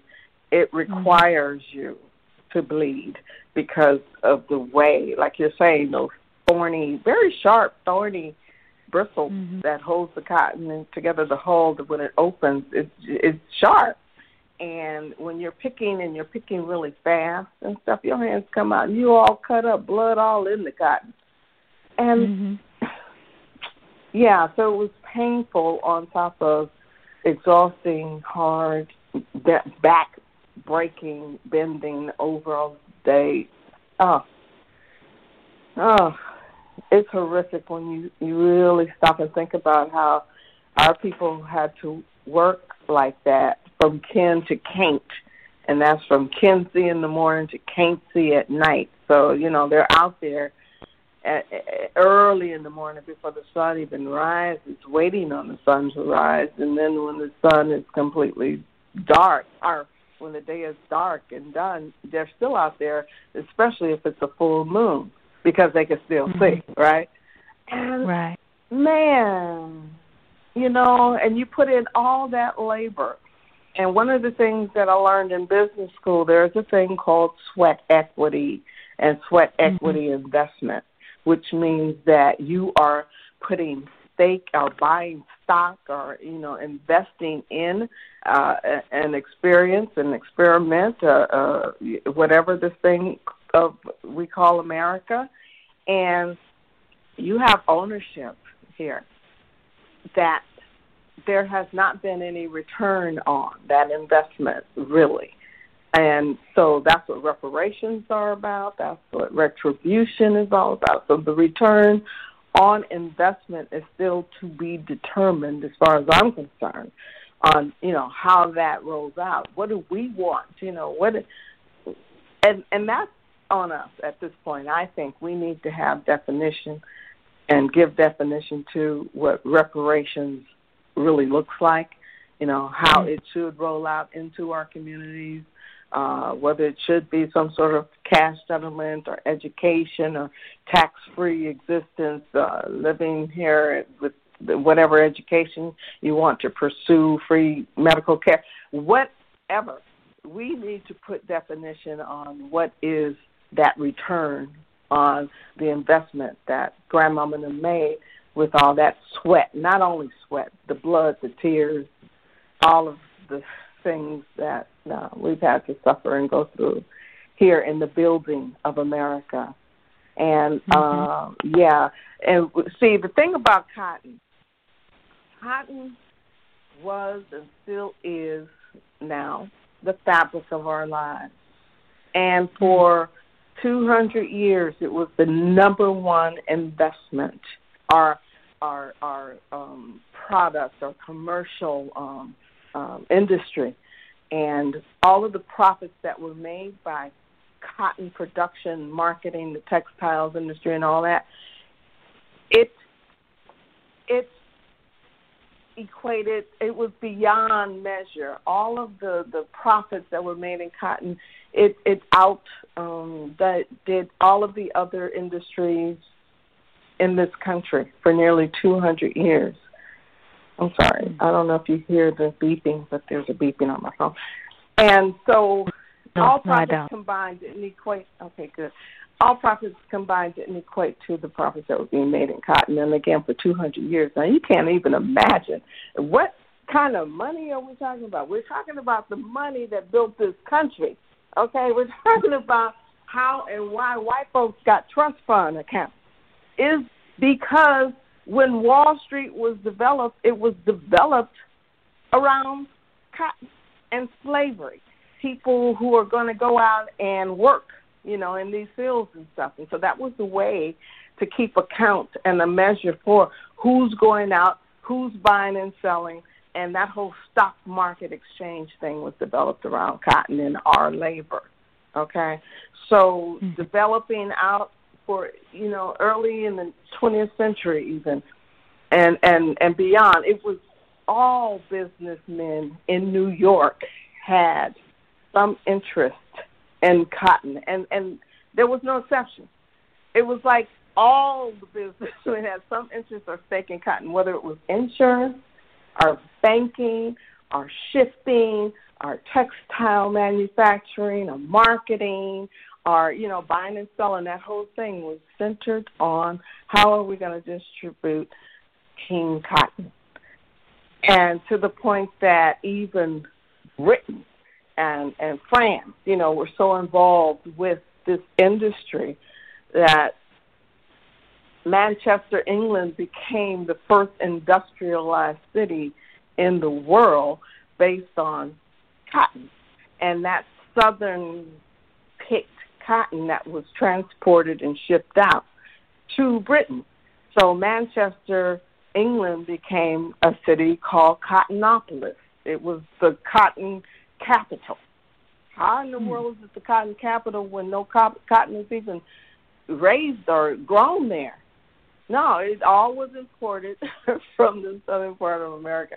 That was the reason why the Civil War was fought. Oh man, we can go deep into that. That was the reason why Britain, you know, when the sun never set on the British Empire, was because of their colonization around cotton and and and building out textile industries everywhere they went in Africa, throughout India, throughout all of the Asian countries and stuff. You know, they were taking over their textile industries, and which was the reason for their colonization. The Queen herself had the largest plantation in in the Mississippi Delta, which became the Cotton Kingdom. The British Queen owned the plantation that's now owned by Monsanto, but it right outside of Greenville, Mississippi. It was the largest plantation here in the South. And so then you start putting it all together. This is how all these white folks made their money, is on the back of us picking that damn cotton. Okay? And then mm-hmm. from there, they roll out into all these other investments and opportunities and industries and blah, blah, blah and how, like I said, these trust fund accounts were established for generations to come, i.e., Trump and everybody else. You know, so you got these this whole segment and and and social class whose children don't have to worry about what school and how they're going to pay for the school they want to go to, how what trip they want to take this year, what business they want to open up, where we want to experiment today. You know, you got the money to play with. You go broke ten, fifteen times, Trump, and still roll out and do something else and and be on top of the world and become president. I mean, you know, it's it's unbelievable how the transference of money and power all again stems right back to the main pillar, the main economic driver for this country. It was cotton and before cotton, it was sugar, it was tobacco, it was rice. When you get into the the Gullah Geechee territories in in the Carolinas and Georgia, and so we are owed, you know, and that's bottom line. And you know, how dare they even want to resist or or have any hesitancy about just making the accounting right. You know, just just leveling it out, just paying your debt. Do do what we need to do on that. But we as African people need to define what that is.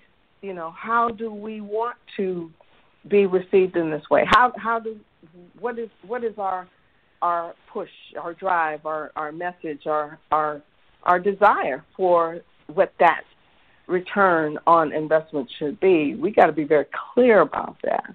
And so, for what I'm doing with uh, Mississippi Valley State University students and Jackson State University students, where I teach history, you know, we're doing public history. We're we're creating projects and programs and and monuments. We just unveiled uh, Fannie Lou Hamer's marker, where she took her historic stance. Who too was a cotton picker, who too, you know, managed um, the the monies and and the time and all that in the cotton fields with with black folks on these plantations, but of course raised to become one of the fiercest fighters, you know, that we know when it comes to voting rights and getting full citizenship in this country. So we did the unveiling of a marker on her birthday this year, uh, October the 6th, in um, Indianola, Mississippi, in Sunflower County, on the courthouse steps where she went and stood, and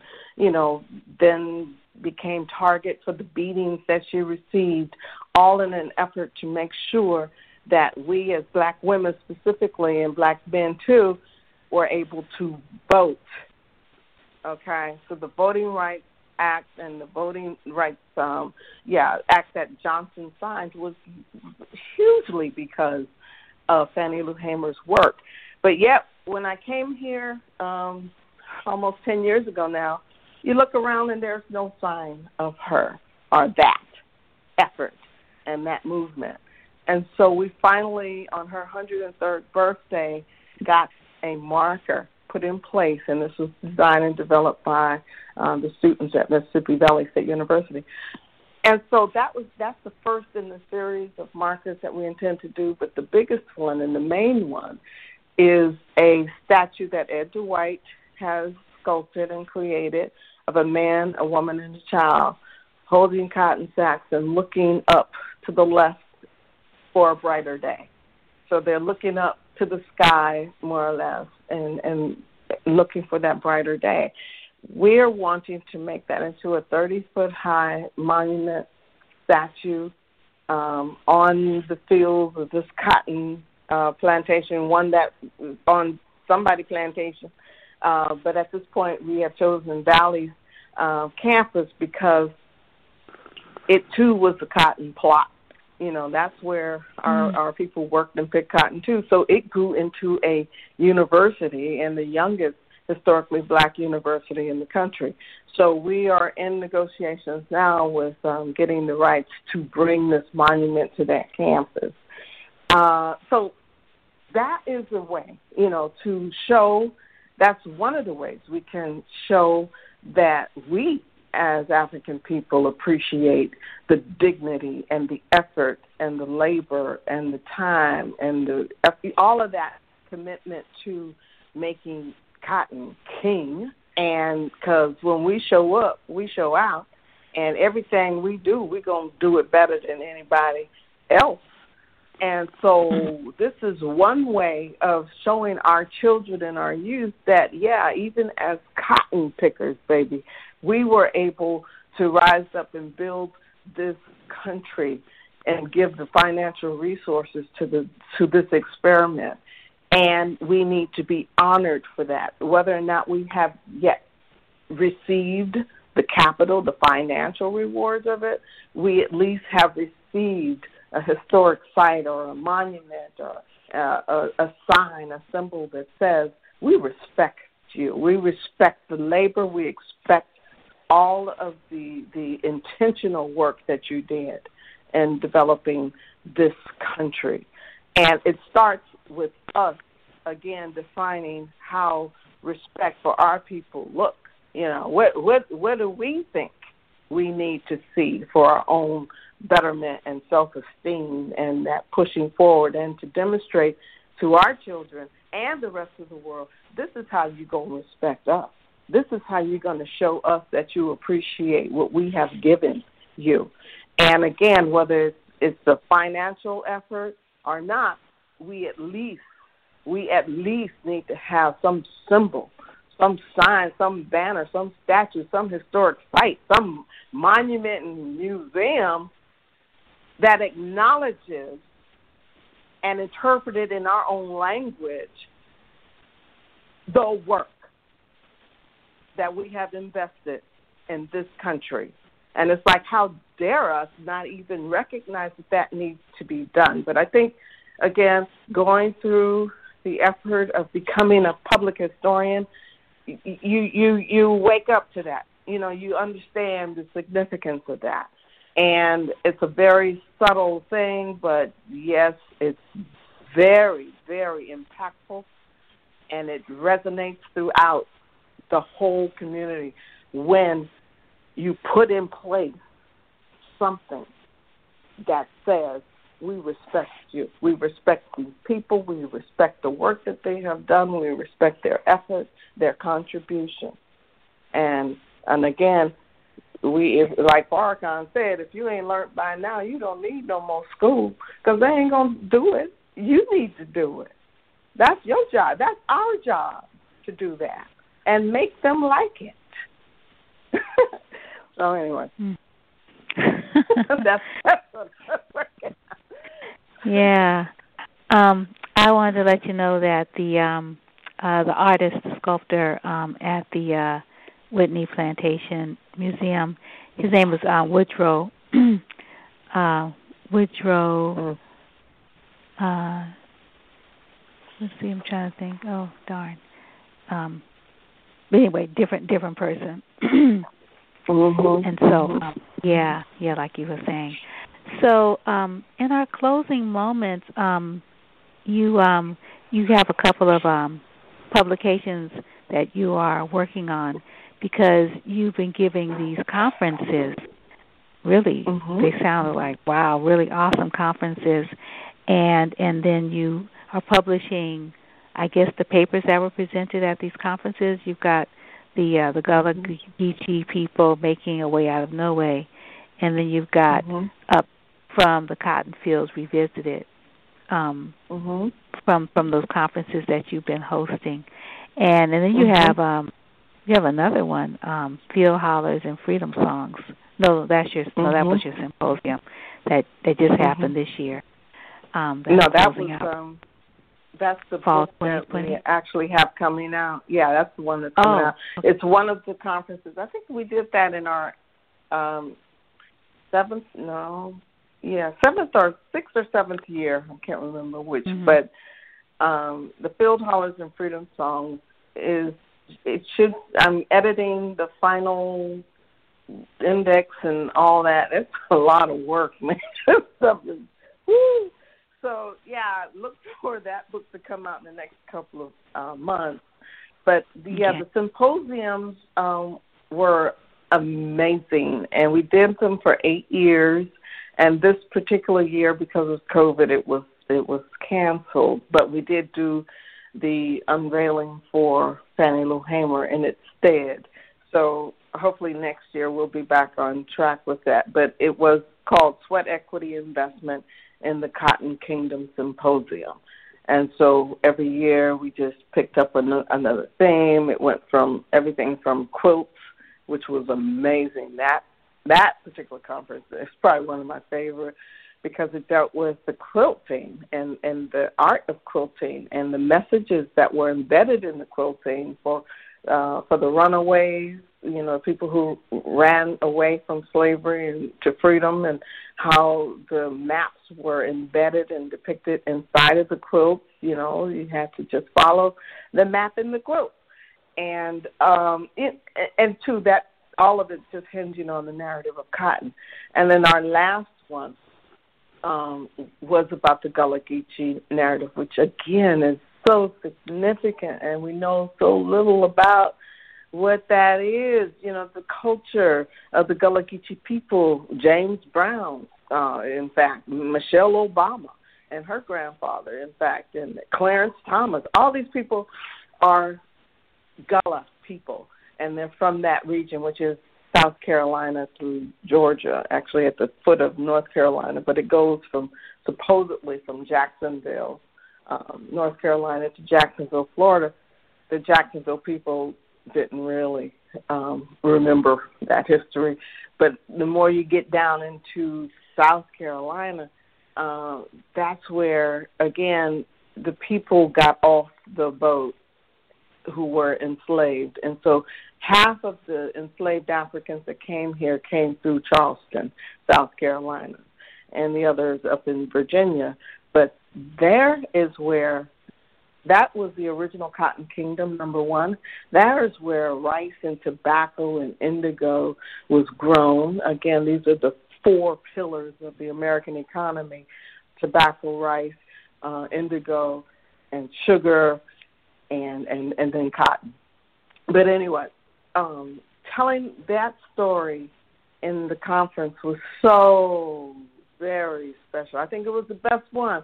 Our last one was the best one, and uh, they're the ones who held on to the African culture more than anybody else, and in this country, and still today, you know, they they have the essence of who they be.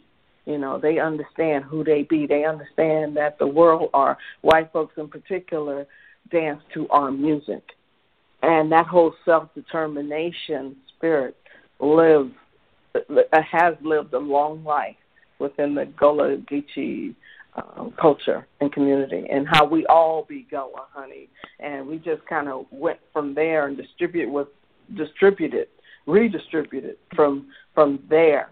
And it was based on your skill set. What kind of skills did you have? Is how you got sent to different parts of this country or throughout the South.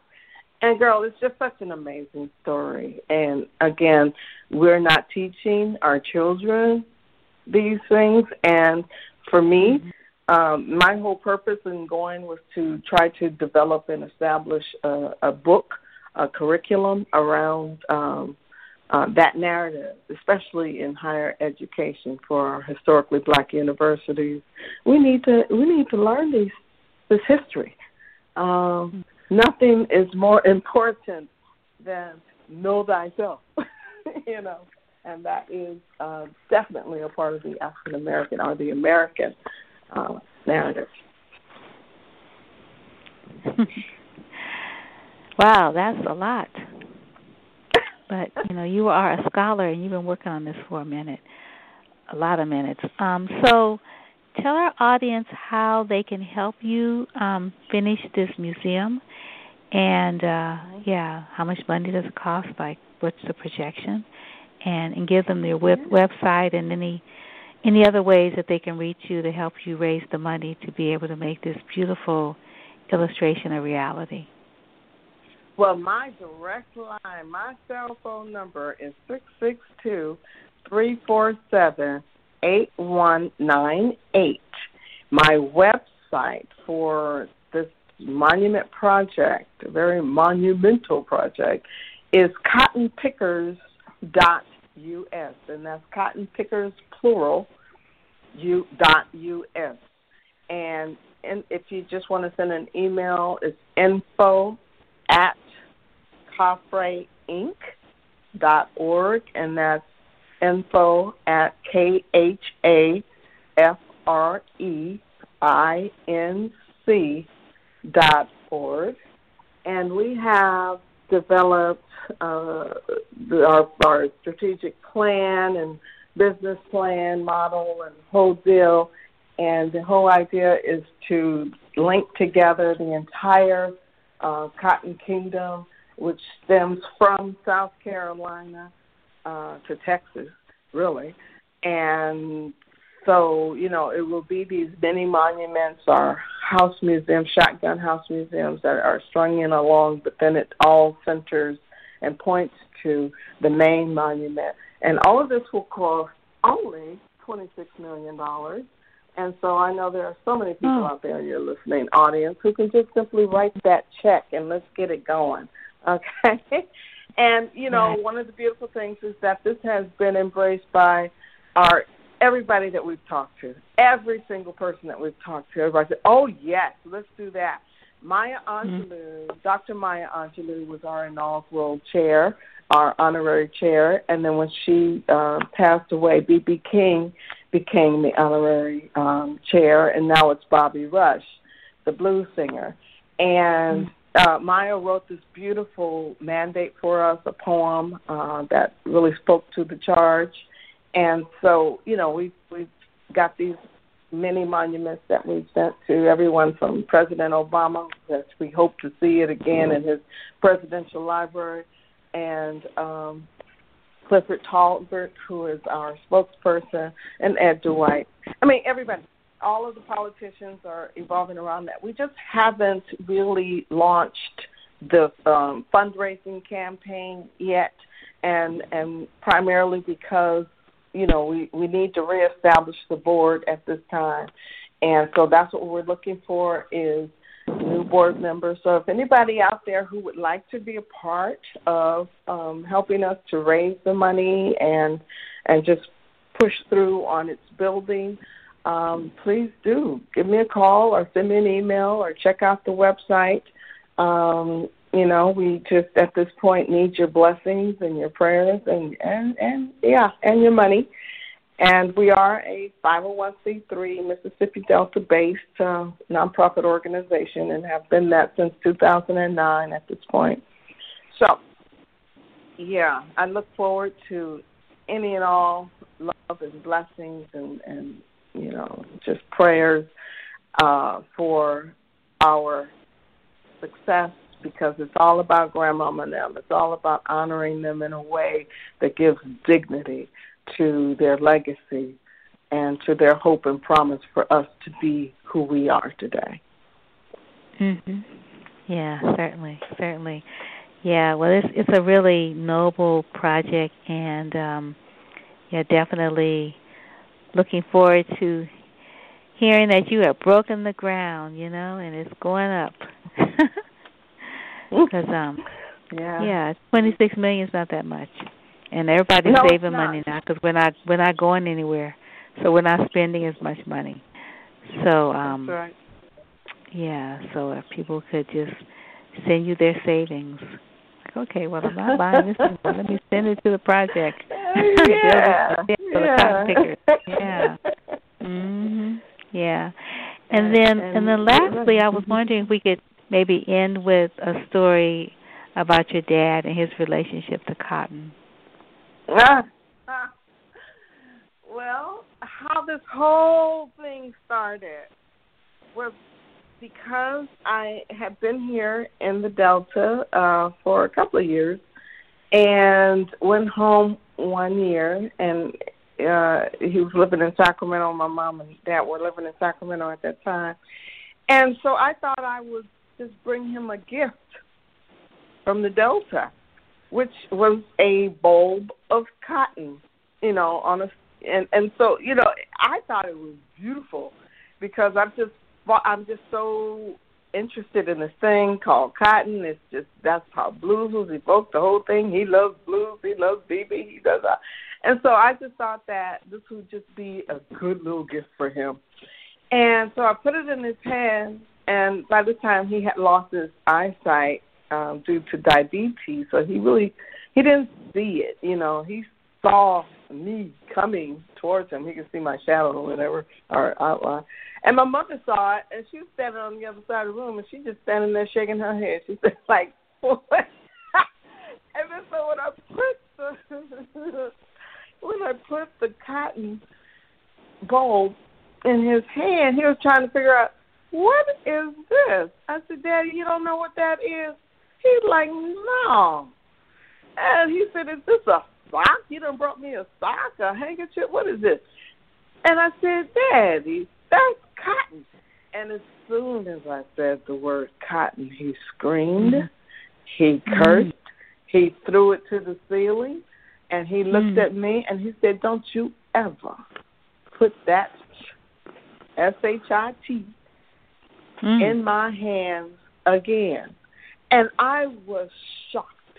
And I was like, Oh my God, what did I just do? It hurt my feelings because he mm. doesn't cuss and he definitely has never cussed at me like that. And so my mother was standing up, she said, That child, she just don't understand. And I said, Understand what? And they just they just couldn't even talk about it. So I just wanted to understand what in the world what happened with you and cotton or with black folk and cotton?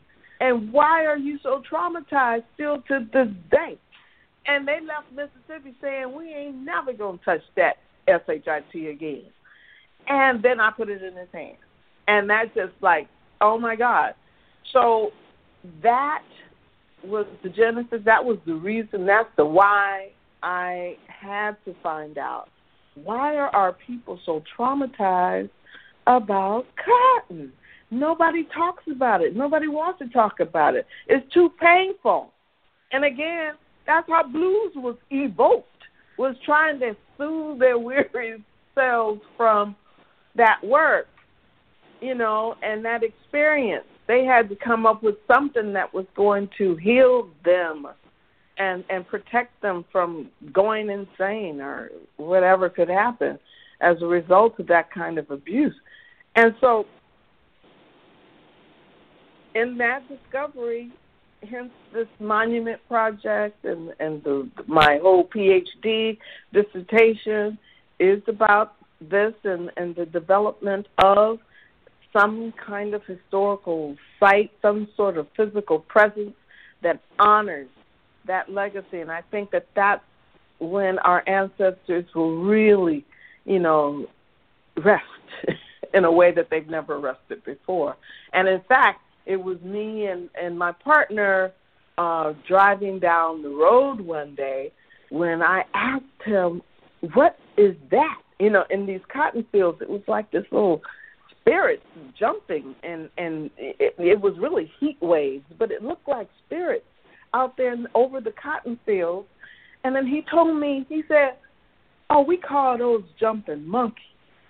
And i'm like jumping monkeys? He said yeah it's like they jump around. It's like heat waves but they look like jumping monkeys. And then i swear to god at that point it was like something jumped on my back. One of them monkeys jumped on my back. And I screamed and I said, "We gotta build a monument." So with my father and then and then and then my my partner Robert Terrell at that time explaining what this spirit is, what this energy is, what the history and legacy is with those cotton fields. It's like that's where we need to put a monument and mm-hmm. I we have to do it. This is this is just we just have to do it. It's it's it's my life's work now. You know, I I can't do anything until you know. It's like this has to get done. Period. Mhm. Right. Yeah. And and what was so beautiful about your presentation a couple of weeks ago, um, you know, were were the photographs and the dignity of you know our ancestors you know, bent over that pop that that um cotton. I almost said popcorn. Yeah. Uh, yeah, yeah. Um, yeah. Mhm. Right. Yes. Yeah. Real, really, yeah. really great work. Because you know, when we call some, you know, some people, you know, we don't know their names. So we call people's names. We honor their their work. Then they live, and and then their souls really can rest in peace. So it's really, yeah. really important work that you're doing, and you know, sort of uh, paying attention to um, to the work that our ancestors did, um, and and the dignity they brought to the work, uh, even though they were looked at as inhuman, right? But we never did. Mm. I mean, that's what no. they chose to do. That's what white folks chose to do. But we're not honoring that. We're not even gonna you know, I'm I'm at that point where I'm just really wanting and needing to change the narrative. Period. You know, mm-hmm. so we're not even acknowledging what they felt and what they thought and how they looked you know, at us. No, no, no. What that. I no, what I yeah. was saying is that our ancestors, they mm-hmm. did not acknowledge, you know, those kind of projections. Like they they right. knew that they were they were human beings, and exactly. and and and behaved, you know, sort of in a way that, you know, the the you know slave masters, you know, the enslavers, um, put them to shame, you know, uh, you know, with their their way of behaving, you know, sort of our ancestors gave the best example of what it means to be a human being. Um, oh, absolutely, yeah. absolutely, mm-hmm. absolutely. And so those are again, those are the narratives that we need to choose to teach our people and everyone else that we know who we are, you know, and it doesn't matter what anybody else thinks or feels mm. in, in in that negative regard. This is something we need to be very um, deliberate about and mm-hmm. intentional about, and just push through and do what we know we came here to do, and that is to preserve and protect humaneness, and you know, and the human family. We're the original parents, right? So that's mm-hmm. our responsibility, and it's a heavy one, and we can't walk away and and neglect or deny that role, and it is essential to human survival is for us to function in that capacity as the original people who must mm-hmm. protect and preserve, you know, the the legacy of us all, but then definitely the dignity and the humanity and the humaneness mm-hmm. of our being. Mhm. Definitely. Yeah. Well, it was great catching up. and we'll have to do this again so we don't have to talk so long. yeah, but it was um right, right. Because how long Ooh. has it been since we've had a conversation? Like how many double digit years, right? Goodness, it's so good to talk to you, Wanda, and it was so good to uh. see you the other day on uh, mm-hmm. at at my my presentation, my Zoom talk. Yes. right, but, right. Um, it was um, excellent. Yeah, yeah. You're doing mm-hmm. some really important work with, you know, the uh, the public his the public historian. You know, yeah. Yeah. You need more public found, historians. Mm-hmm. I finally found my true niche. yes, yes. Yeah. Mm-hmm. Yeah, it feels good. It feels good. Right. Yeah. Well, you take good care, and uh, we'll definitely stay in touch. And I'm looking forward to finding out if I can get a scholarship to your to your alma mater. Yeah, let's talk offline, and I will okay. hook you up with folks. You know, All and right. um, cool. Yeah, and um, you're gonna also hook me up with some other folks. But then let's let's talk offline and okay. keep it going. So good All to right. reconnect, sis. yes, definitely, definitely. You take good care. I will. You too. Peace and blessings. All right. Peace and blessings. Hotel.